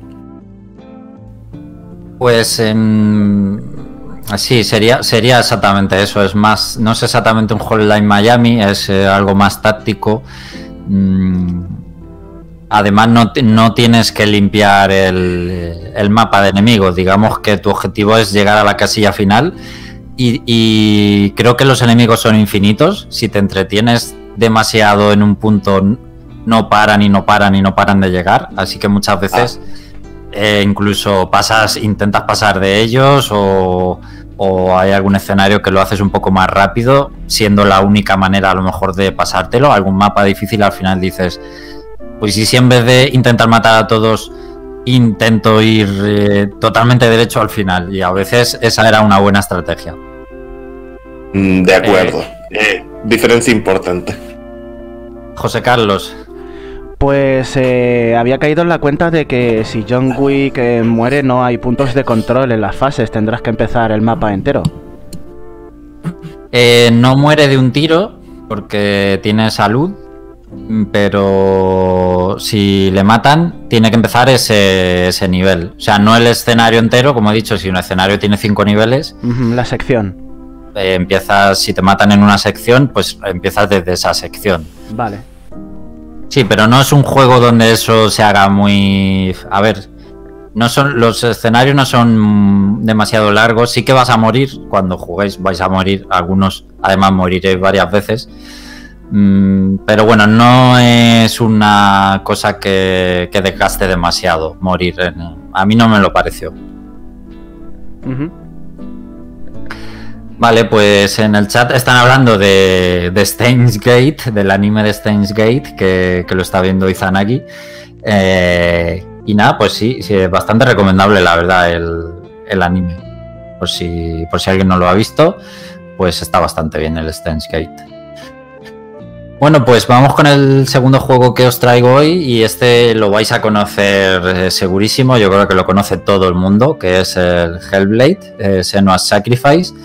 Eh, puede ser un poco controvertido denominar a este juego indie, mm, pero el propio estudio lo define como un indie triple A. Eh, Ninja Theory es, eh, es el estudio que lo desarrolla, es conocido por Heavenly Sword, DMC, Devil May Cry y el Enslaved Odyssey to the West. Son juegos que no eran indies precisamente, que son comerciales. Pero digamos que para este proyecto del Hellblade dedicaron durante unos 3 o 4 años a 20 personas del estudio que las apartaron y dijeron, "Mm, estas 20 personas os vais a poner a hacer este juego a vuestro tole tole. Y decidieron autopublicarse el juego ellos mismos, sin, sin ningún tipo de, de editor. Y por supuesto lo financiaron ellos mismos. Bien porque querían toda la libertad posible, que en este caso concreto lo entiendo, bien porque pensaban o sabían que ninguna editora estaría interesada en este juego. Eh, que en un principio, pues quizá la premisa sonaba bastante arriesgada. Entonces podríamos decir que reúne condiciones de un juego indie, si bien muchos estudios indies no se podrían permitir los recursos y financiación de los que ya gozaba Ninja Theory, por ser un estudio que años atrás ya había desarrollado juegos comerciales. Pero bueno, yendo al grano, eh, en Hellblade manejamos a Senua, es una guerrera celta que busca realizar un viaje a Helheim y salvar el alma de su difunto amante. Bueno, lo más interesante del juego, o lo principal, es que Senua padece de psicosis, siendo esto el principal concepto alrededor del cual gira el juego. Durante esta aventura iremos conociendo su pasado, cómo era concebida esta enfermedad en una época tan antigua, que es bastante importante conocer esto, y realmente nos, realmente nos pondremos en la piel de una persona con psicosis. Y por otro lado, habéis escuchado bien, ella intenta viajar a Helheim, lo que vendría a ser el reino de los muertos en la mitología nórdica. Eh, el juego se empapa mucho de esta mitología, se nos contará mediante historias mucho sobre estas leyendas, sobre los dioses, los personajes de la mitología y mucho de los enemigos o lugares que visitamos en el juego tiene que ver con todo esto. Así que si os interesa o quizá habéis jugado al último God of War y os gusta la temática, la mitología nórdica, pues aquí podréis seguir descubriendo más. Desde un punto de vista más oscuro, más diferente al de God of War. Pero bueno, eh, está ahí. Bueno, Senua tiene psicosis. ¿Qué significa esto? Bueno, pues significa que escucha voces en su cabeza, que percibe la realidad de otra manera, o tiene alucinaciones, entre otras cosas. ¿Vale? Pero lo que más me ha gustado y creo que destaca más son las voces, las voces en su cabeza que durante todo el juego escucha y nosotros escuchamos. Hay muchas voces diferentes que Senua no para de escuchar durante todo el juego y es curioso como pues unas se ríen de nosotros, otras nos meten miedo, otras nos animan, otras se gamifican un poco, por así decirlo, porque nos van a dar algún consejo durante el juego. En plan, eh, también algunas, pues si estás bloqueado, te dan una pista. Eh, y alguna, pues te da algún susto porque haces algo y te dicen, cuidado, te estás equivocando, no podrás volver por ahí y cosas así. Pero lo mejor del juego es jugarlo con cascos. Y aquí quiero ser muy categórico. No lo juegues si no vas a poder jugarlo con cascos. Déjalo para otro momento en el que puedas jugarlo con cascos. Pero no lo juegues sin cascos, ¿vale? Eh, todo el sonido del juego es sonido 3D y la experiencia es una auténtica pasada. Especialmente por el tema de las voces, ya que las notas perfectamente como unas te hablan por la izquierda, otras te hablan por la derecha, otras por arriba, por abajo, pero todos los sonidos del juego tienen eh, hecha, esta programación, lo que hace que la experiencia suba muchísimo de nivel y puede que sea, si no la mejor, una de las mejores experiencias sonoras que puede vivir en un videojuego. No hacen falta unos cascos ni buenos ni especiales para disfrutar esta característica. O sea, tranquilos, que yo sepa, se puede disfrutar con cascos normales como hice yo.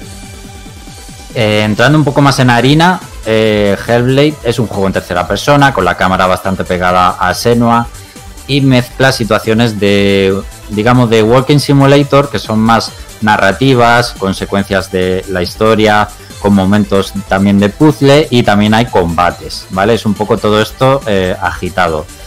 Los momentos de puzzle están inspirados en situaciones eh, que algunos de los pacientes de psicosis eh, viven o, tienen que lidiar con, ellas en su día a día. Esto se explica en el reportaje de cómo se hizo el juego, que se incluye en el propio juego, ¿vale? Y está bastante interesante.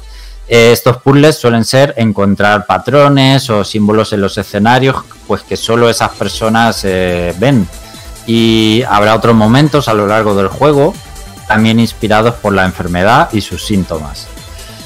A veces el juego roza el survival horror, no es un juego de, no es un juego ni de miedo ni de sustos, ojo, pero al jugarlo con cascos, la ambientación y ciertos factores o momentos se llega a pasar pues esa tensión, ese, ese pequeño canguelo, esa angustia en algún momento específico. Em, hay que tener en cuenta que el estudio contó en todo momento con consejo y supervisión de neurólogos, eh, de gente que cuida o trata a personas con psicosis y personas también que propiamente sufren la psicosis. Eh, y no he dicho mucho más de los combates ni de los puzzles porque no son el centro de la experiencia, son más unos trámites durante la aventura que están bien ejecutados, incluso hay algunos jefes finales que están bastante bien. Pero vaya, que en este sentido, eh, digamos que aquí sí que se nota que es un juego indie, que las mecánicas jugables al final se notan que están bastante acotadas, no son tan amplias como en otros juegos, porque se nota que el estudio a lo que ha dedicado tiempo y recursos es a la experiencia de la psicosis y a contar la historia de Senua, ¿vale? Es un juego más centrado en lo narrativo. Y por mi parte está bien, como digo, cumple bastante. El juego tiene, tiene una duración de unas 7-8 horas. Y por último, quería destacar la interpretación de la actriz que hace de Senua. Esta chica no era actriz, era la editora de vídeo del estudio de Ninja Theory, pero para empezar haciendo pruebas y demás, se ofreció voluntaria hasta que encontraran a, alguien para el puesto. Pues ¿Qué pasó? Que lo hacía tan bien que la acabaron dejando para el puesto. Y vaya, que es una pasada y sorprende mucho lo bien que hace. Eh, se, usa captura de movimientos facial en este juego y el resultado yo diría que es uno de los mejores momentos de interpretación que podéis ver en un videojuego. Más espectacular si cabe porque se trata de un personaje que está sufriendo eh, pues esta enfermedad de la psicosis. Tiene voces en inglés, textos en castellano, por si alguien se lo pregunta. Y bueno, recordad que el éxito de este juego fue arrollador. Incluso Microsoft compró el estudio un poco a raíz de este juego. La segunda parte ya está confirmada y seguramente va a ser exclusivo para Microsoft. Eh, y a partir de este juego, además, eh, Ninja Theory eh, está desarrollando únicamente juegos relacionados con las enfermedades mentales. Así que pues aquí se han, se han visto interesados en estos y parece que sus proyectos ya van a ir encaminados a este tema. Eh, el tema de los precios aquí es bastante variable, por si alguien se pregunta cuánto vale el juego, eh, porque es un título que ha, acabado saliendo en formato físico, también está en digital y está en distintas plataformas, ¿vale? En PlayStation 4, en PC, en Xbox, en Nintendo Switch. Eh, yo os puedo decir que al menos en PlayStation 4 es fácil conseguirlo en físico por mm, menos de 20 euros y en digital es habitual verlo en rebajas por menos de 10 euros. Eh, pero bueno, el precio oficial oficial en una tienda digital son 30, ¿vale? Pero es, eh, realmente lo podéis conseguir rebuscando mm, pues más barato. Bueno, no sé si habíais jugado alguno de vosotros al, Hellblade, porque sé que es un juego bastante conocido. No sé si habéis jugado o qué os ha parecido. Yo lo jugué hace, hace tiempo y la verdad es que me gustó mucho. Es eso que tú dices, es más envolvente que otras cosas, la historia, los escenarios, porque al final los combates son más bien anodinos, es en plan parar, es, en plan bloquear, golpear y, poquito más. También tengo que decir que al final me pareció bastante decepcionante sin meter spoilers. ¿Te parece decepcionante por algo de la historia? A lo mejor, ¿te refieres? No, la historia precisamente no es en plan el final, lo que pasa al final. Al final, vale, vale, no te había entendido. Pero el problema es lo que te dices, no es un juego que tengas que jugar pensando uh, un juego de acción, un juego de miedo, no, es un juego envolvente. Yo, yo, me lo pillé pensando un poco en eso y quitando eso, pues no me decepcionó. Hmm. Sí, bastante de acuerdo. A mí tampoco me gustó el final. A mí tampoco me dejó un poco frío. Bueno, sí, pues dejémoslo ahí. Claro, pues eh, lo jugaste. ¿Mm? Sí, eh, ¿lo jugaste con casco, Félix? No. No, pues. eh, lo, jugué cuando salió en Play 4. Ya, no, sabía que... no sabía que había salido en físico. Pero digo con cascos, que si lo jugaste con cascos. Digo que para entonces ni siquiera sabía que ni, siquiera sabía que, se que existían cascos. Por así decirlo. Que existían cascos. que me he enterado hace poco de las virtudes de los cascos. Vale, vale, vale. Muy bien. Sí, sí, la verdad es que lo sabemos. Eh, Jorge, ¿quieres hablar? Bueno, más bien quiero hablar yo. Ah, porque yo sí que me lo he pasado, el Senua. Y la verdad que la experiencia fue em, bastante, bueno, fue bastante intensa porque yo además lo probé en una época en la que estaba pues más sensible de lo normal. Y la verdad que el juego me encantó. Cómo, cómo te hacía meterte en la mente de Senua, cómo se desarrollaban los escenarios y lo que tú has dicho, los, eh, vamos a decir, los cosos, animándote, otro diciéndote estás loca. O sea, tenía un poco ese rollo, ¿no? También yo venía de haber probado el Heavenly Sword, entonces tenía buenas expectativas con Senua. Y la verdad que sí, yo creo que es un juego que si la gente no ha probado, sobre todo con cascos, ¿no? Como estabais diciendo, debería debería echarle un visto porque yo lo disfruté muchísimo. De hecho, se me hizo hasta corto. A mí corto no, a mí corto sí que no se me hizo. O sea, creo que le habría quitado incluso alguna sección. Hombre, el, el juego en sí no es que sea demasiado largo, en realidad. No, Por no eso es te largo. lo decía, pero que a mí se me pasó volando. O sea, me, me enganché y me lo pasé en plan, pues como el que se engancha y no para durante, durante una semana o cuatro días, pues así. Sí, vamos, estilo Andrés. Sí. Te, te van a sacar otro, te van a sacar otro. pues no veas. Ahí Lo lo llevo tienes. mal, entonces. Ahí lo tienes en preparación, segunda parte. Que bueno, en principio saldrá en PC y Xbox, supongo, porque el estudio ya es de, de Microsoft. Sí.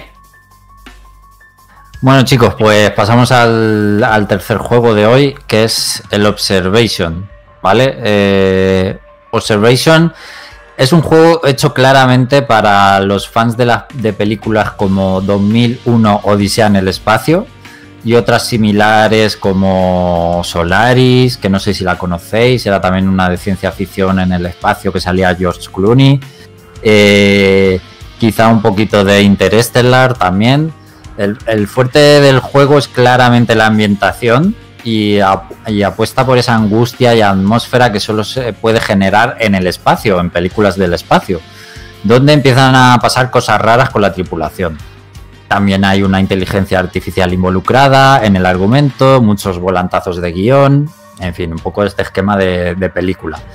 Eh, en este juego estamos a bordo de una estación espacial con una con una determinada misión que en principio es desconocida y una serie de tripulantes. Pues bien, ocurre, digamos, algo y cuando empieza el juego, pues solo la tripulante, que es Emma Fisher, parece estar a bordo de la estación, ya que no puede comunicarse con el resto y algunos de los sistemas de la nave empiezan a fallar. Lo interesante aquí es que no vamos a manejar a Emma, sino a Sam. Sam es la inteligencia artificial de la estación. Y durante todo el juego iremos cumpliendo órdenes de Emma en esta historia de misterio y un poco paranormal. Eh, de hecho, este juego es como Odisea en el espacio, pero nosotros manejamos a HAL, ¿vale? Por así decirlo. Todo el juego lo vamos a vivir a través de las lentes de Sam y eso significa que lo veremos a través de las cámaras que hay por toda la estación. ¿Sabéis ese tipo de juegos donde vemos todo a través de cámaras, de videocámaras, que hay en habitaciones y puedes ir cambiando de cámaras? Esto no sé, es en plan. Es en plan Vanessa Freddy en el espacio. No exactamente, pero sí, es el ese Es en plan, no sé, tienes que vigilar algo que no, tienes que vigilar algo que no te mate. No, no exactamente, pero el concepto de las cámaras sí es ese, ¿vale? Eh, pues eso más o menos, digamos que está aquí implementado, exceptuando situaciones donde tomamos el control de unas esferas para movernos físicamente por la estación, ¿vale? Eh, en primera persona con una esfera que va volando ahí por la estación, para llegar a algún sitio que te metes con, con esa esfera. Bueno, la jugabilidad se basa en esta exploración, eh, en la búsqueda de ciertas pistas, eh, de objetos, de contraseñas, de dispositivos, pero también se basa en realizar puzzles.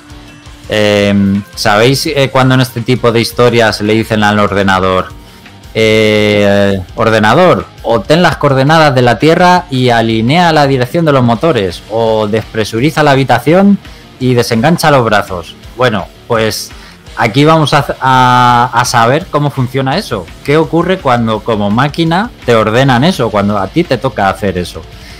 Eso se traduce en una serie de puzzles, podemos decir informáticos, que hay que ir resolviendo. Son muy difíciles de explicar, ¿vale? No voy a tratar de explicar los puzzles porque es que son. solo están en este juego, ese tipo de puzzles.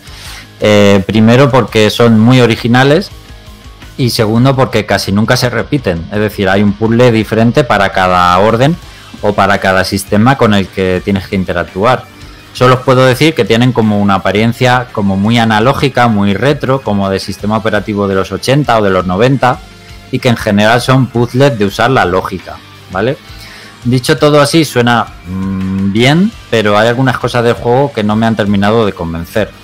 Precisamente hay momentos del juego donde tienes que realizar varias tareas y no termina de engancharte el juego o de motivarte demasiado, porque es dar vueltas por la estación, encontrar algo, realizar un puzzle y vuelta a empezar con otra cosa. Eh, te puedes cansar un poco de esta mecánica. No ayuda mucho que muchas veces las instrucciones que te dan para hacer son muy vagas, son nada específicas y no sepas qué tienes que hacer en más de una ocasión. Eh, te pones a dar vueltas por la estación o a probar cosas hasta que das con la tecla. Eh, ni tampoco ayuda en mi caso que, bueno, que la historia me ha parecido un poco una fumada, ¿vale? La historia es un poco fumada. Eh, los primeros compases, ese aura de misterio sí que le ayuda bastante a mantener el interés en el juego, pero en cuanto ves por dónde van los tiros, a mí personalmente la historia tampoco me ha gustado demasiado. Eh, es verdad que tiene pinceladas de tensión muy bien recreadas al estilo de, por ejemplo, el Alien Isolation, eh, sin ser el Observation un juego de acción, ni donde haya un bicho, ni nada así. O sea, no hay ningún alien, ni ningún monstruo, ni nada así que te persiga, ni nada. Eh, pero bueno, esa tensión, por así decirlo, se va diluyendo a lo largo de todo el juego. Y tengo poco más que decir porque también el juego es cortito, entonces si es más de, misterio descubrir la historia, es para jugarlo y descubrirlo. Eh, el juego dura alrededor de 5 o 6 horas. De todas formas, como decía al principio, este juego es muy para fans de la ambientación espacial y la ciencia ficción, con ese pequeño toque de, de misterio y un poco de canguelo. Ojo que no es de miedo ni de sustos, ¿eh? Eh, en Steam lo podéis comprar por 21 euros y en PlayStation 4 y Xbox One por 25, aunque es bastante fácil que lo encontréis con descuento en alguna ocasión. Eh, yo lo pude pillar por 15 euros, por ejemplo. No sé si conocíais Observation, chicos, o si lo teníais en el punto de mira, eh, si lo habíais jugado. Realmente no, pero a ver, en un principio sonaba bien, pero si luego dices que la historia no cumple con lo primero que piensas del estereotipo de la inteligencia artificial, pues me desanima un poco. Es que aquí sería un poco para todos los gustos. Eh, Tú has visto 2001 Odisea en el espacio. Claro. Pues sabes que el final es una fumada o que es o que es como filosófico, interpretación y demás, ¿no? Sí, sí, cierto, es verdad. Pues es un poco eso también, o sea que mm. es, mm, pues eso, el que le guste el final de Evangelion, pues a lo mejor le gusta el juego, ¿sabes? Lo que te quiero decir, ¿no? Sí, sí. a, mí, a mí en ese sentido me ha parecido un poco fumada, pero que este, este rollo de película espacial sí que suele ir acompañada muchas veces de, de este tipo de argumentos un poco abstractos pues este es el caso. O sea que si os gustan ese rollo, pues eh, es claramente una película de esas, pero tú manejando a la inteligencia artificial con sus puzzles y demás. Puzzles informáticos. Vale, pues después de estos tres juegos tenemos un bonus track es eh, gracias a Yuri, que nos quiere hablar de un juego o una serie de juegos que también son indies y además donde ella está, vamos, está involucrada, digamos, en el desarrollo de, de esos juegos, ¿verdad? Pues sí, pues sí, la verdad que no son muy conocidos y por eso yo siempre que siempre que me preguntan por algún indie o algún juego hecho con RPG Maker, pues los recomiendo, ¿no? Ya no solamente porque los esté traduciendo, sino porque considero que, que están hechos con mucho mimo y se los pierde la gente por eso, porque hablamos de una chica que no es muy conocida, no es la Toby Fox de, los juegos indie de terror, pero eh, es una chica japonesa en este caso, que es conocida como Uri, Y bueno, en Steam, de hecho, para el que quiera curiosear, aunque se pueden descargar de forma gratuita, eh, está, digamos, la, una saga que ha hecho de, Strange Men, los hombres extraños, ¿no? Y están, pues, eh, cuatro. Está The Crooked Man, mm, The Sandman, The Hanged Man y The Boogeyman, ¿vale? Todos son, pues, como cuentos populares, ¿no? El, el- un cuento inglés que va como de un hombre torcido, el hombre de arena, que es el, el coco estadounidense, que es el que te hace dormir con arena, luego está el, el colgado y por último el hombre del saco como tal, el boogie. Pero yo me voy a centrar en los que estoy traduciendo, que son digamos como juegos troncales eh, primerizos que ha hecho Uri. Y el primero que sacó fue Paranoiac. De hecho, eh, en mi canal de YouTube tengo un tráiler en el que está puesto el enlace para descargar el juego. Y ahora actualmente estoy con otro que se llama Insanity, así que voy a ir por partes porque hay mucho de lo que, de lo que comentar en plan rapidilio. Em, esta chica se basa mucho en, sus guiones y en, en montar la historia para luego poder hacer que el escenario y el, digamos, el, la exploración en el juego se adapte a la historia que te está contando. Ella no te hace primero, digamos, el juego, eh, el mapeado o los personajes sin tener un estudio previo. Y esa, precisamente esa dedicación, esa especialidad de, de ponerte personajes profundos, que no sean simplemente, pues, hola, eres un espadachín y tienes que venir aquí a explorar y a ver con lo que te encuentras. No, ella te dice, pues mira, yo tengo este personaje y este personaje tiene este trasfondo y ahora averígualas tú para ver qué es lo que tienes que hacer hasta llegar al final, ¿no? En el caso de Paranoiac, por ejemplo, eh, manejas a una chica, ya que hablabais antes de la- las enfermedades mentales y de la y de que se ha centrado, por ejemplo, la gente de de Sacrifice, mm, de Hellblade, perdón, pues eh, a Uri le pasa un poco este rollo, ¿no? Tira mucho por el ámbito psicológico y eso es lo que creo que engancha, aparte del juego de terror al uso, pero ese otro ámbito psicológico más sutil, con exploración y survival, es lo que creo que engancha de esta mujer. El problema, como he dicho antes, es que no es muy conocida. Y aparte que, bueno, que Japón, bueno, para conseguir traductores ya sabéis, ¿no? Un poco complicada la cosa. Eh, pues eso, lo que iba a comentar. Paranoiac va de una chica que se muda a la casa de su tía y de repente se encuentra con que todas las puertas de la casa están cerradas con llave. El por qué, evidentemente no os lo voy a contar, es un juego de dos horas, lo pasáis rápido. Y, y bueno, el caso es que esta chica es escritora y va a casa de su tía pues como a buscar la inspiración. Y se encuentra con cosas. Entonces la gracia del juego va pues de investigar sobre todo. Es muy sencillito. Tienes que ir investigando cómo abrir las puertas, dónde están las llaves. Y a veces es intuitivo, pero te puedes perder. No te lo deja tan, tan masticado. Te deja ahí un poquito a que tú te comas la cabeza, ¿no? Y esa parte me gustó bastante del juego, la verdad. Porque llegas a, a como a pensar, oye, pues ¿será que el personaje está loco y no, y no sabe qué es lo que está pasando aquí? O, o simplemente es que la casa está embrujada. O sea, te deja ahí como una línea muy difusa entre qué es lo que es verdad y qué es lo que es mentira. Entonces yo creo que el misterio o, lo más guay del juego es que hasta que no llegas al final no sabes qué es lo que pasa de verdad, por mucho que ya entiendas eh, pues los procesos de los puzzles o qué es lo que va haciendo el personaje. Ese, ese por un lado. Insanity es mm, parecido, más o menos del mismo palo, pero en este caso el plus que tiene es que en vez de manejar a un personaje, manejamos a grupos de amigos. Entonces, para poder avanzar en la historia y, y que todo funcione bien, tienes que ir alternando en dos grupos de tres. Un poco lo- los Vikings, que sepa.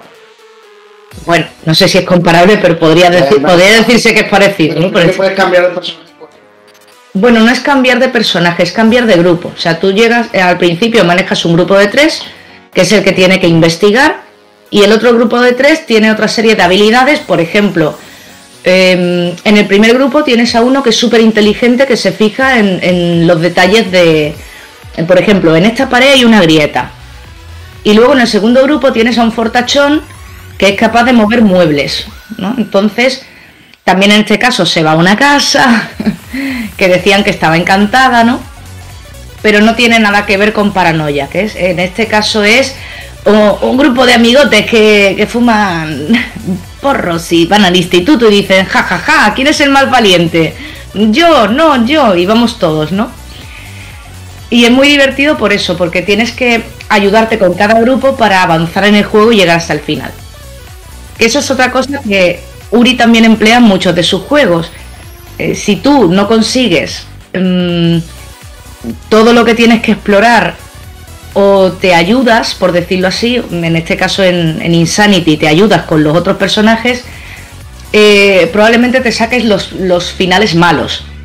Que eso es otra cosa que me ha gustado mucho. Ella siempre ha puesto, eh, pues en vez de un final bueno, un final malo, normalmente juega con tres finales buenos, el, medio bueno, el bueno neutral y el verdadero. Y en el caso de los malos, pues el malo regulín, de por ejemplo, se ha salvado, se ha salvado un grupo en vez de los dos. El, el malo malo que es eh, que mueren todos. Y el finalmente malo que es que el villano, pues eh, me lo invento esto, no pasaría Insanity. Eh, los tortura a todos, yo que sé, por poner un ejemplo. Y en el caso de Strange Man pasa tres cuartos de lo mismo, que son diferentes historias, pero psicológicamente y a nivel de guion, vamos a decir, parecidas entre sí, que te ponen en diferentes situaciones que a lo mejor nos podrían pasar a nosotros. Pero con monigotes en pixel art y con un diseño súper cuidado de los escenarios y de los personajes, porque los hace ella todo. O sea, no, no utiliza sources de, de otras páginas de pixelar, por ejemplo, de mapeado, lo hace todo ella. Y me atrevo a decir que además tiene un nivel de programación que yo he intentado buguearlos los juegos y no he podido, ¿eh? O sea, lo tiene, yo creo que tiene una, mm, una muy buena base para darle una pequeña oportunidad a esta chica. Pues muy buenos juegos recomendados, Yuri. ¿Dónde puede encontrar la gente estos juegos? Pues te os comento, em, la, que la pena es que para el que no sepa inglés, eh, como yo me estoy encargando de la traducción al castellano y otra chica argentina eh, también, em, de momento solamente están disponibles en un, en un blogspot que se llama indiehorror.blogspot.com o para los valientes que sepan inglés, pues os vais directamente a vgperson.com, que es la chica que traduce al inglés y es la que me pasa a mí las versiones en inglés para que yo las traduzca al castellano. Son, son- traducciones eh, permitidas por. O sea, está. a ver, Yuri ha hablado con, con la creadora de estos juegos y todo para, para traducir. O sea, son. eh, por así O sea, son oficiales. Pero son gratuitos los juegos. Sí, sí, Sí. sí. A ver, el único que está, los únicos que están de pagos en Steam es la saga de Strange Man, pero igualmente se pueden encontrar en gratis por la página de VG Person, pero lo vais a encontrar en inglés. A Vale. menos que os vayáis a Indie Horror, que como digo, esta chica argentina, que se llama Madotsuki, que lo tiene en Indie Horror en español, pero claro, es un español que a lo mejor a nosotros nos rechina, porque está más eh, enfocado a la expresión argentina, más, eh, pues vos te perdiste y tal, y claro, yo a mí no me importa, pero yo sé que hay gente que a lo mejor prefiere un castellano o un español neutro. Yo por eso intento, pues, eh, la traducción lo estoy localizando a, a español castellano. Que yo sé que también a otros latinos, pues, no les, no les gusta tampoco como hablamos nosotros. Eso también, pues, ahí hay la, la pega, ¿no? Eso de discusión siempre. Eh, vale, A- pues tennos, tennos avisados cuando salga la traducción definitiva. Y, y por favor, escribir porque nos lo están diciendo en el chat y ya has dicho muchas URLs y demás. Entonces, eh, escribir en el chat para que lo tenga todo el mundo los nombres de los juegos y las páginas web donde se pueden encontrar. Claro, Sí, yo, ahora, claro. yo ahora mismo, ¿cómo se llama ese de las puertas? Eh, El, el de la- ese ya está traducido, ese ya lo traduje ya hace años porque es el primer juego que sacó Uri por 2014, es el Paranoiac. Es- la verdad es que el argumento suena bastante bien. Sí, este eh, ya, ya te digo que mm, además me, me dio Uri permiso para ser bastante bestia. Es un juego que tiene bastantes palabros, palabrostias. y em, le gustó porque ella tiene un amigo también que es español y cuando estuvimos eh, confirmando la traducción y arreglándola, le gustó mucho porque claro, en japonés, em, cuando quieres ser violento no suena tan violento como podemos hablar nosotros. Mm. Entonces la localización pues eh, le moló mucho porque otras traducciones que le habían mandado a ella eran como más suave, en plan de, pero ¿qué me estás diciendo? ¿no? Y en realidad la frase era, ¿te quieres callar, zorra? ¿Qué me estás contando? Por ejemplo. Entonces, pues eso, pues estuvo muy divertido y eso, pues enseguida os pongo la URL, espérate un momentín. Claro. ¿La pongo por Discord o la pongo en el chat directamente? No, en el chat de YouTube, porque lo está pidiendo Kenny Weiler, quiere saber los nombres de los juegos. Ah, sí, sí. Y, y, pues eso, ah, para que todo el mundo lo pueda ver, mejor escrito, pues los nombres de los juegos y, la- y las páginas donde encontrarlos. Ahora en un, en un momentín la, las pone Yuri. Y... Ay, perdón. Tranquilo. Spy- Spybar quería comentar algo. Sí, sí. Era más un detalle sobre lo que eh, decía a, a Yuri sobre los juegos. Primero, eh, te, te- te dieron el proyecto per- perfecto para ti por las palabrostias. Y, y segundo, yo, bueno, personalmente creo que el tema de los distintos tipos de español es cosa más de acostumbrarse. Personalmente, hace un, un montón de años in- intenté intenté meterme en esos en estos podcasts tuve que mirarme tres programas distintos para para poder hasta que, que pude acostumbrarme al, al- a la adicción de los españoles pero per- personalmente después de eso no he tenido ningún problema Ay, A Sí, ver, eh.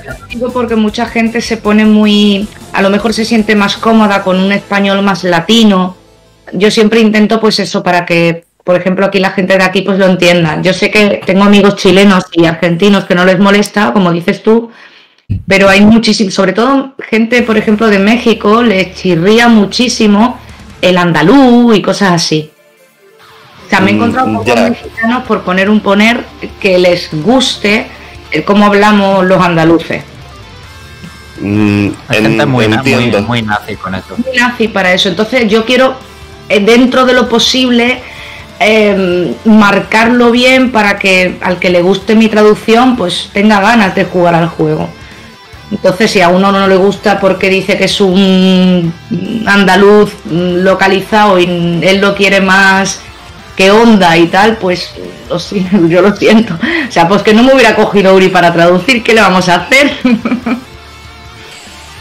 Eh, Está bien, lo, lo entiendo. Yo, yo no digo que no vaya a haber problemas ni que, ni que tenga sentido lo que hace. Simplemente eh, hablando a nivel personal, por si alguien me pregunta lo que pienso sobre este pifostio de las traducciones, ves. eh, yo, yo diría que la gente antes de decir cualquier cosa eh, tra- trate de acostumbrarse a otros tipos de español antes de soltar burradas. Eso es todo.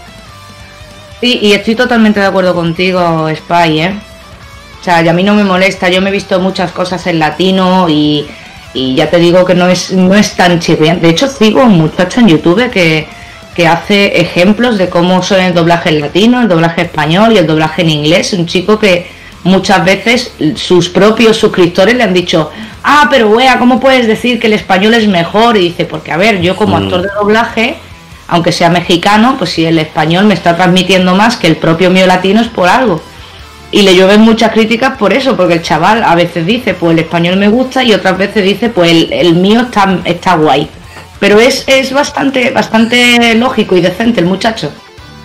Sí, Sí, eh, es muy circunstancial dependiendo del momento, pero creo que le estamos comiendo tiempo a José Carlos también. Ay, perdón, perdón. Nada, José Carlos, te di paso a ti, corazón, que te toca ya.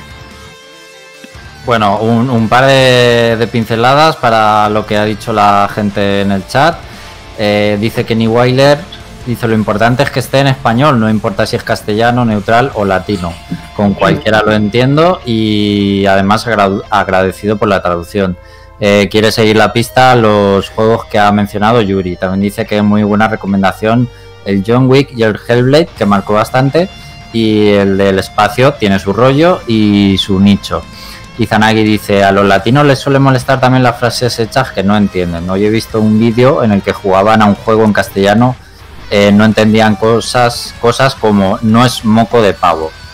Eh, Wolfcat Stein dice, yo soy de México y sí es verdad, muchos no se acostumbran, pero creo que se da más en los mayores. Yo ya me he acostumbrado, pero admito que hay modismos que no entiendo de España. Es totalmente lógico y normal. Eh, Cabeleira dice respecto al Observation, dice como suele ser la ciencia ficción, mm, la ciencia ficción buena para reflexionar. Dice luego está la barata y palomitera, Star Wars, Starship Troopers y demás. Bueno, eh, yo de, solo añadir que el debate de mm, eh, doblaje latino, doblaje español me parece totalmente absurdo. Siempre vas a ver a los españoles decir vaya mierda y qué horrible el doblaje en latino de esta película, que me la he visto 20 veces en castellano, y siempre vas a ver a los latinos decir que qué horroroso es el doblaje y las voces en castellano. Entonces es completamente absurdo el debate, simplemente pues a cada uno le va a gustar pues el, el doblaje del sitio donde vive con el acento y las expresiones que está acostumbrado a oír.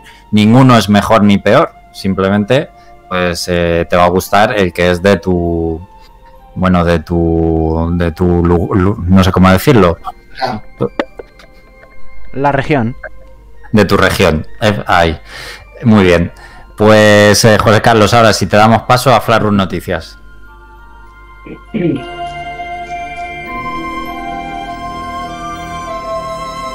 Flashroom Noticias. Que nada se nos pase por alto. Las otras noticias. Flashroom Noticias.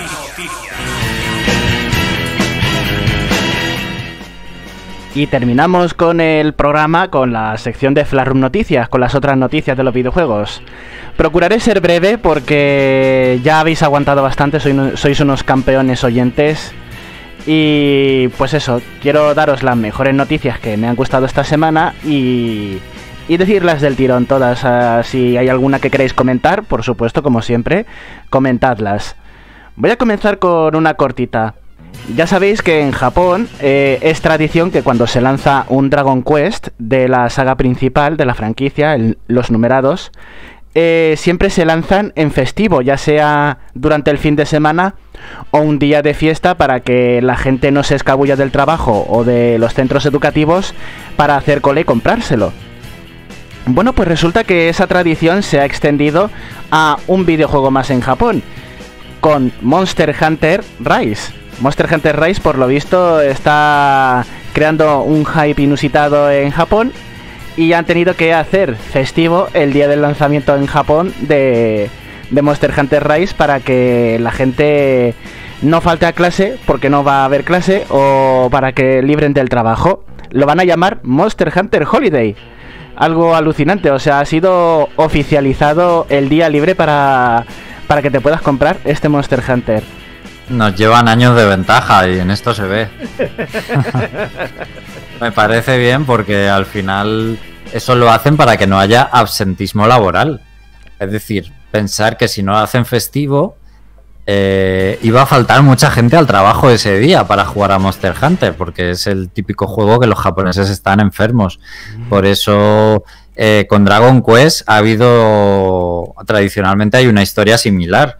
Tuvieron que cambiar el, el día de la semana en el que salen los juegos de Dragon Quest, porque si era un día laborable la gente no iba al trabajo. Y ahora los Dragon Quest salen en, en el domingo o algo así, que el, el día que no se trabaja. En efecto, y pues eso.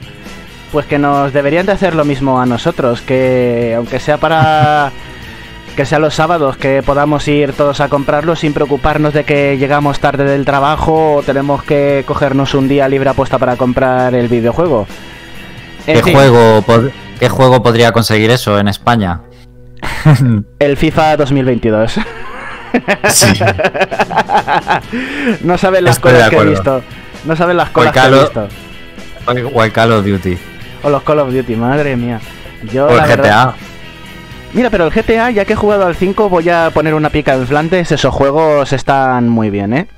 Lo que pasa es que atraen a un público que no debería jugar a, a GTA. Eso sí que No, es cierto. Sí, la calidad no la ponemos en dudas, es simplemente la popularidad que, que tienen esos juegos. Exactamente. Bueno, pues sin irnos de Japón, os cuento otra noticia. Y es que hay una ciudad que tiene eh, de mascota oficial para el servicio de correos un Pokémon que no debería representar al servicio postal. ¿Cuáles son vuestras apuestas? Uy. No lo sé, ¿eh? Es decir, ¿qué Pokémon eh, es mascota? O sea, os- os estoy diciendo que hay un Pokémon que es mascota de los carteros en una prefectura de Japón, pero no debería serlo por lo que representa ese Pokémon. Eh, ah, no, eh, claro, es que el cartero está el pelícano este, que no me acuerdo cómo se llama. Felipe. Delivered. No, Deliver es un buen ejemplo de servicio postal, no puede ser. Estoy A ver, Yo a ver, ¿qué diría, yo diría uno volador, pero por esa pista que has dado diría alguno del tipo fuego. Oye, está bien pensado, sí señor. Se pueden quemar las cartas. Félix, ¿qué piensas tú? Aloha. Hemos perdido a Félix. Pues, No, pero- Jorge, Jorge, te toca. No decía Deliver, decía Peliper, el que, el que tiene Butch, el pelícano. Ah, Peliper, madre mía, ya estoy, madre mía, el 5G me ha hecho interferencia y no he entendido bien lo que me has dicho. Pero el de también es el, de- el que es el Papá Noel, ¿no? Que tiene una, Sí. con la bolsa. Eh, ese, ese, ese sería bueno, pero yo estoy hablando de ejemplos malos. Me queda Spy. Ah. Mm, El Pokémon basura este, ¿cómo se llama? ¿El bolsa basura? No me acuerdo. Garbodor. No. No es- ¿Cómo para jugar con el basura, tío? ¿Estás tonto? Que No me acuerdo cómo se llama. Felisa ha ido a jugar al juego este de Yuri de las puertas. ahí está, ahí enganchado ya del todo. Eh, Ah, joder, no, paranoia. tenía- A ver, a ver, No, un no. poco de, un poco de control, a ver, a ver, Félix. Digo que lo que pasa es que tenía, tenía el micrófono apagado. A ver, Félix. Pero estaba, pero, pero estaba diciendo uno. ¿Cuál? Slowpoke. Correcto, ese es el Pokémon que han elegido para que sea la mascota del servicio Oh, postal. No me ni con navidades. Claro, hombre, el, Yo el digo- Pokémon más lento, el Pokémon más lento de la historia. Y por supuesto de la primera generación, no vamos a mencionar eso, ¿eh? Bueno, estaba pensando, estaba pensando entre ese y, y el bicho roca, ese con un montón de defensa que no me acuerdo cómo se llama. ¿Esta Kataka? Ah, también lo adivina Nagi, ¿eh? A todo esto. ¿Lo ha adivinado Izanagi? Madre mía, está más atento. Sacol.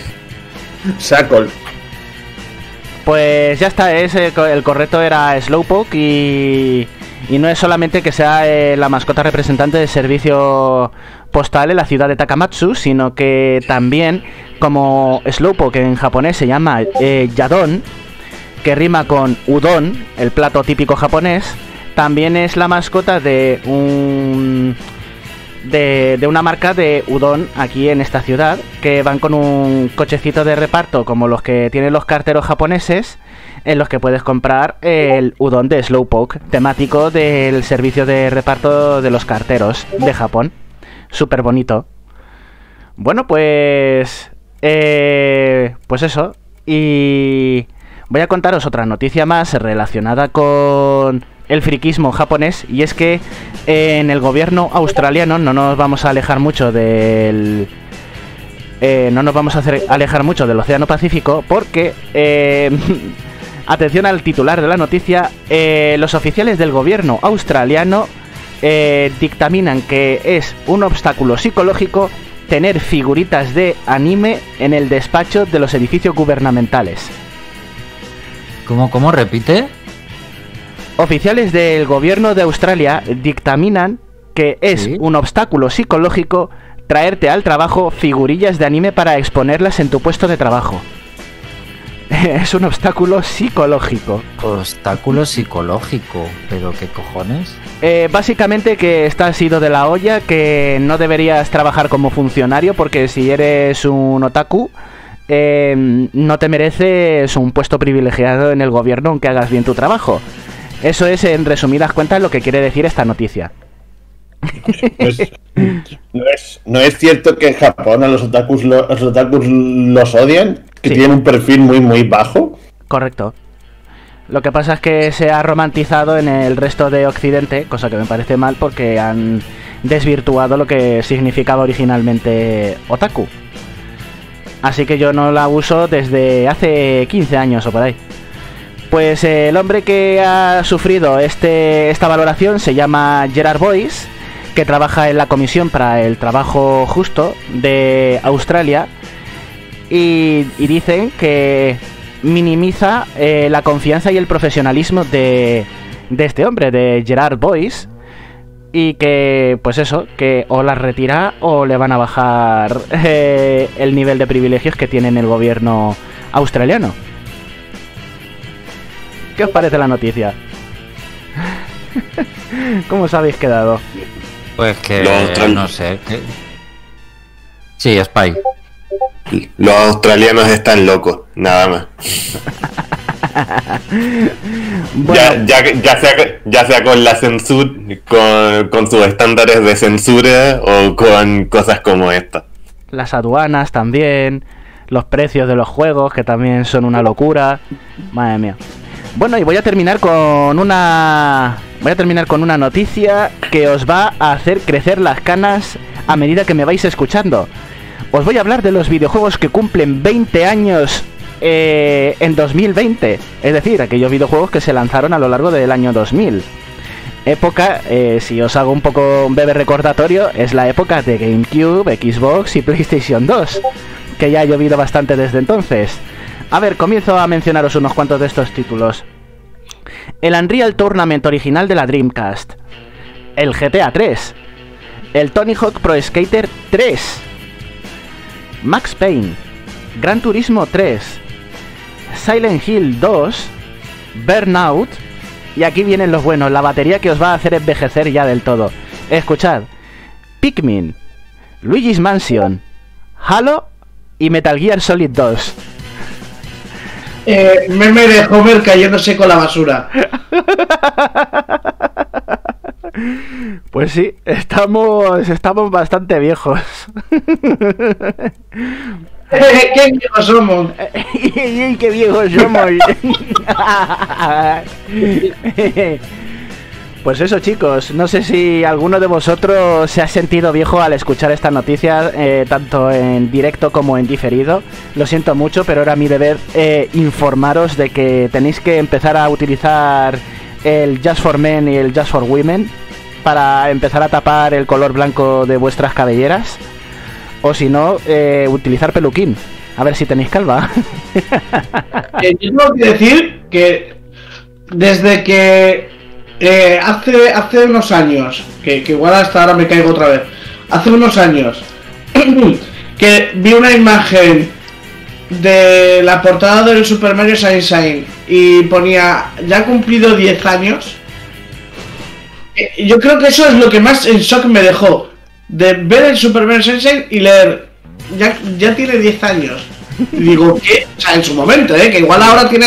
Que coño, ahora tiene 20 años también. claro. Super Mario Sunshine. Pero es que en el momento. En el, en el momento de que leí lo de que había cumplido 10 años Mario Sunshine, yo me caí de culo. Bueno, Spy, ¿qué me quieres contar? Eh, a, a mí me faltan algunos años más para sentir nostalgia por ese motivo, porque mi primera... A ver, igual, igual jugaba videojuegos de forma esporádica durante esos años, pero no, no, no tengo nostalgia de prácticamente ninguno de esos juegos. Y yo, yo creo que faltan unos cuantos años para mí, porque mi primera consola fue la Wii y, y, voy. Y, y creo que por el 2005-2006 voy a empezar a tener esa sensación junto con los con, con los temas etarios que ya has mencionado. A mí lo que me sucedió que fue que vi un vídeo de YouTube haciendo una retrospectiva de Super Mario Galaxy y hablaban de él como un videojuego retro. Y dijo, pero ¿cómo que retro? Pero si salió hace pocos años y luego mira la fecha y ya tiene más de 10 años. ¿eh? 2007. Es que tiene ya más de 10 años el videojuego. Ay, Dios mío. Sí, es- es- en, en- en eso sí coincidimos completamente. Madre mía. Bueno, pues esa es mi última noticia de la semana. Hubiese querido poneros más, pero ya es súper tarde. Tenemos dos horas de programón. Madre mía, nos hemos extendido increíblemente. Hemos tenido una resistencia y un aguante tremendo. Así Oh, que va siendo hora de poner bayoneta y despedirnos. Pues fíjate, yo te iba a decir que viví el lanzamiento de la 64 y de la GameCube y que me digas ahora que han pasado 20 años. Madre mía, cómo se te, se te vienen todos los años de, de una. Los sientes sobre la cabeza y sobre los hombros. y yo en las rodillas. Parece mentira, si yo hace nada estaba probando el Smash Bros. Melee. O sea, y, y ahora, mira, ahora mira dónde estamos. Madre mía. Padre Es una santo. cosa que os puede hacer. Os, os puede hacer viejo. ¿En qué año empecé, empecé a hablar con vosotros? Echarle años. No, por favor. No, no, no quiero saberlo. No, eh, eh, o, o mismamente, el vídeo de, que hice de Luigi's Mansion, échale años a eso. 2000, 2013 a lo mejor, o no. Sí, sí, sí, no, no. Y, eh, sí, sí, Por, por totalmente. ahí.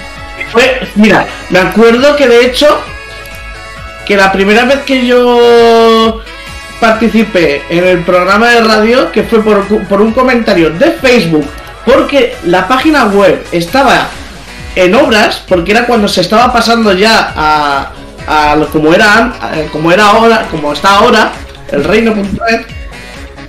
Y me acuerdo que el primer podcast llegó y fue, o, o por lo menos de los primeros fue el Skyward Sword y el Mario Kart 7. Madre mía. Nada. Me voy a dormir. Bueno, pues aquí, histo- hi- historietas de, del abuelo, aquí, historias para no dormir. Bueno, pues en el, cha- en el chat, eh, Kenny Weiler dice, estamos viejos y muchos se ríen porque todavía jugamos videojuegos, más que todos nuestros padres y familiares. Cabeleira, yo soy consciente y feliz de mis treinta y tantos, claro que sí. Y Zanagi dice, mi colonia es All All Spice. Eh, Kenny, Kenny Weiler, pues yo en el trabajo cuando era más joven tenía una figura de un picolo cabezón en la oficina y me hicieron problema. Pero otra gente tenía dragones y otras cosas. Esa manía en contra de los animes. Bueno, yo tengo que decir que en mi empresa eh, también es verdad que es mayoritariamente gente joven. Podemos, ahora no porque no estamos en la oficina, estamos trabajando desde casa, pero en la oficina cada, por lo menos en mi empresa, cada uno tiene lo que quiere y hay gente muy friki con completas eh, fricadas de videojuegos, de anime, gente que tiene Dragon Ball, en fin, eh, política abierta en ese sentido. Y Zanagi dice, mm, los políticos australianos odian el anime en general. Bueno, pues nada chicos, pues hasta aquí el programa de hoy. Esperemos que os haya gustado. Recuerdo que se va a cambiar la hora en España. Las próximas emisiones, si nos escucháis fuera de España, eh, será una hora antes de lo habitual. Y también os recuerdo que el sábado que viene no hay programa, lo tomamos por descanso por las vacaciones de Semana Santa. Así que volvemos dentro de dos semanas. Gracias a Jorge, a Yuri, a José Carlos, a Félix, a Spybar por estar aquí. Un saludo y muchas gracias a todos los que nos escucháis, especialmente a la gente del chat que ha estado hoy acompañándonos y muy participativa. Espero que os haya gustado y nada, que nos vemos dentro de dos semanas. Hasta luego. Adiós. Saludos a todos.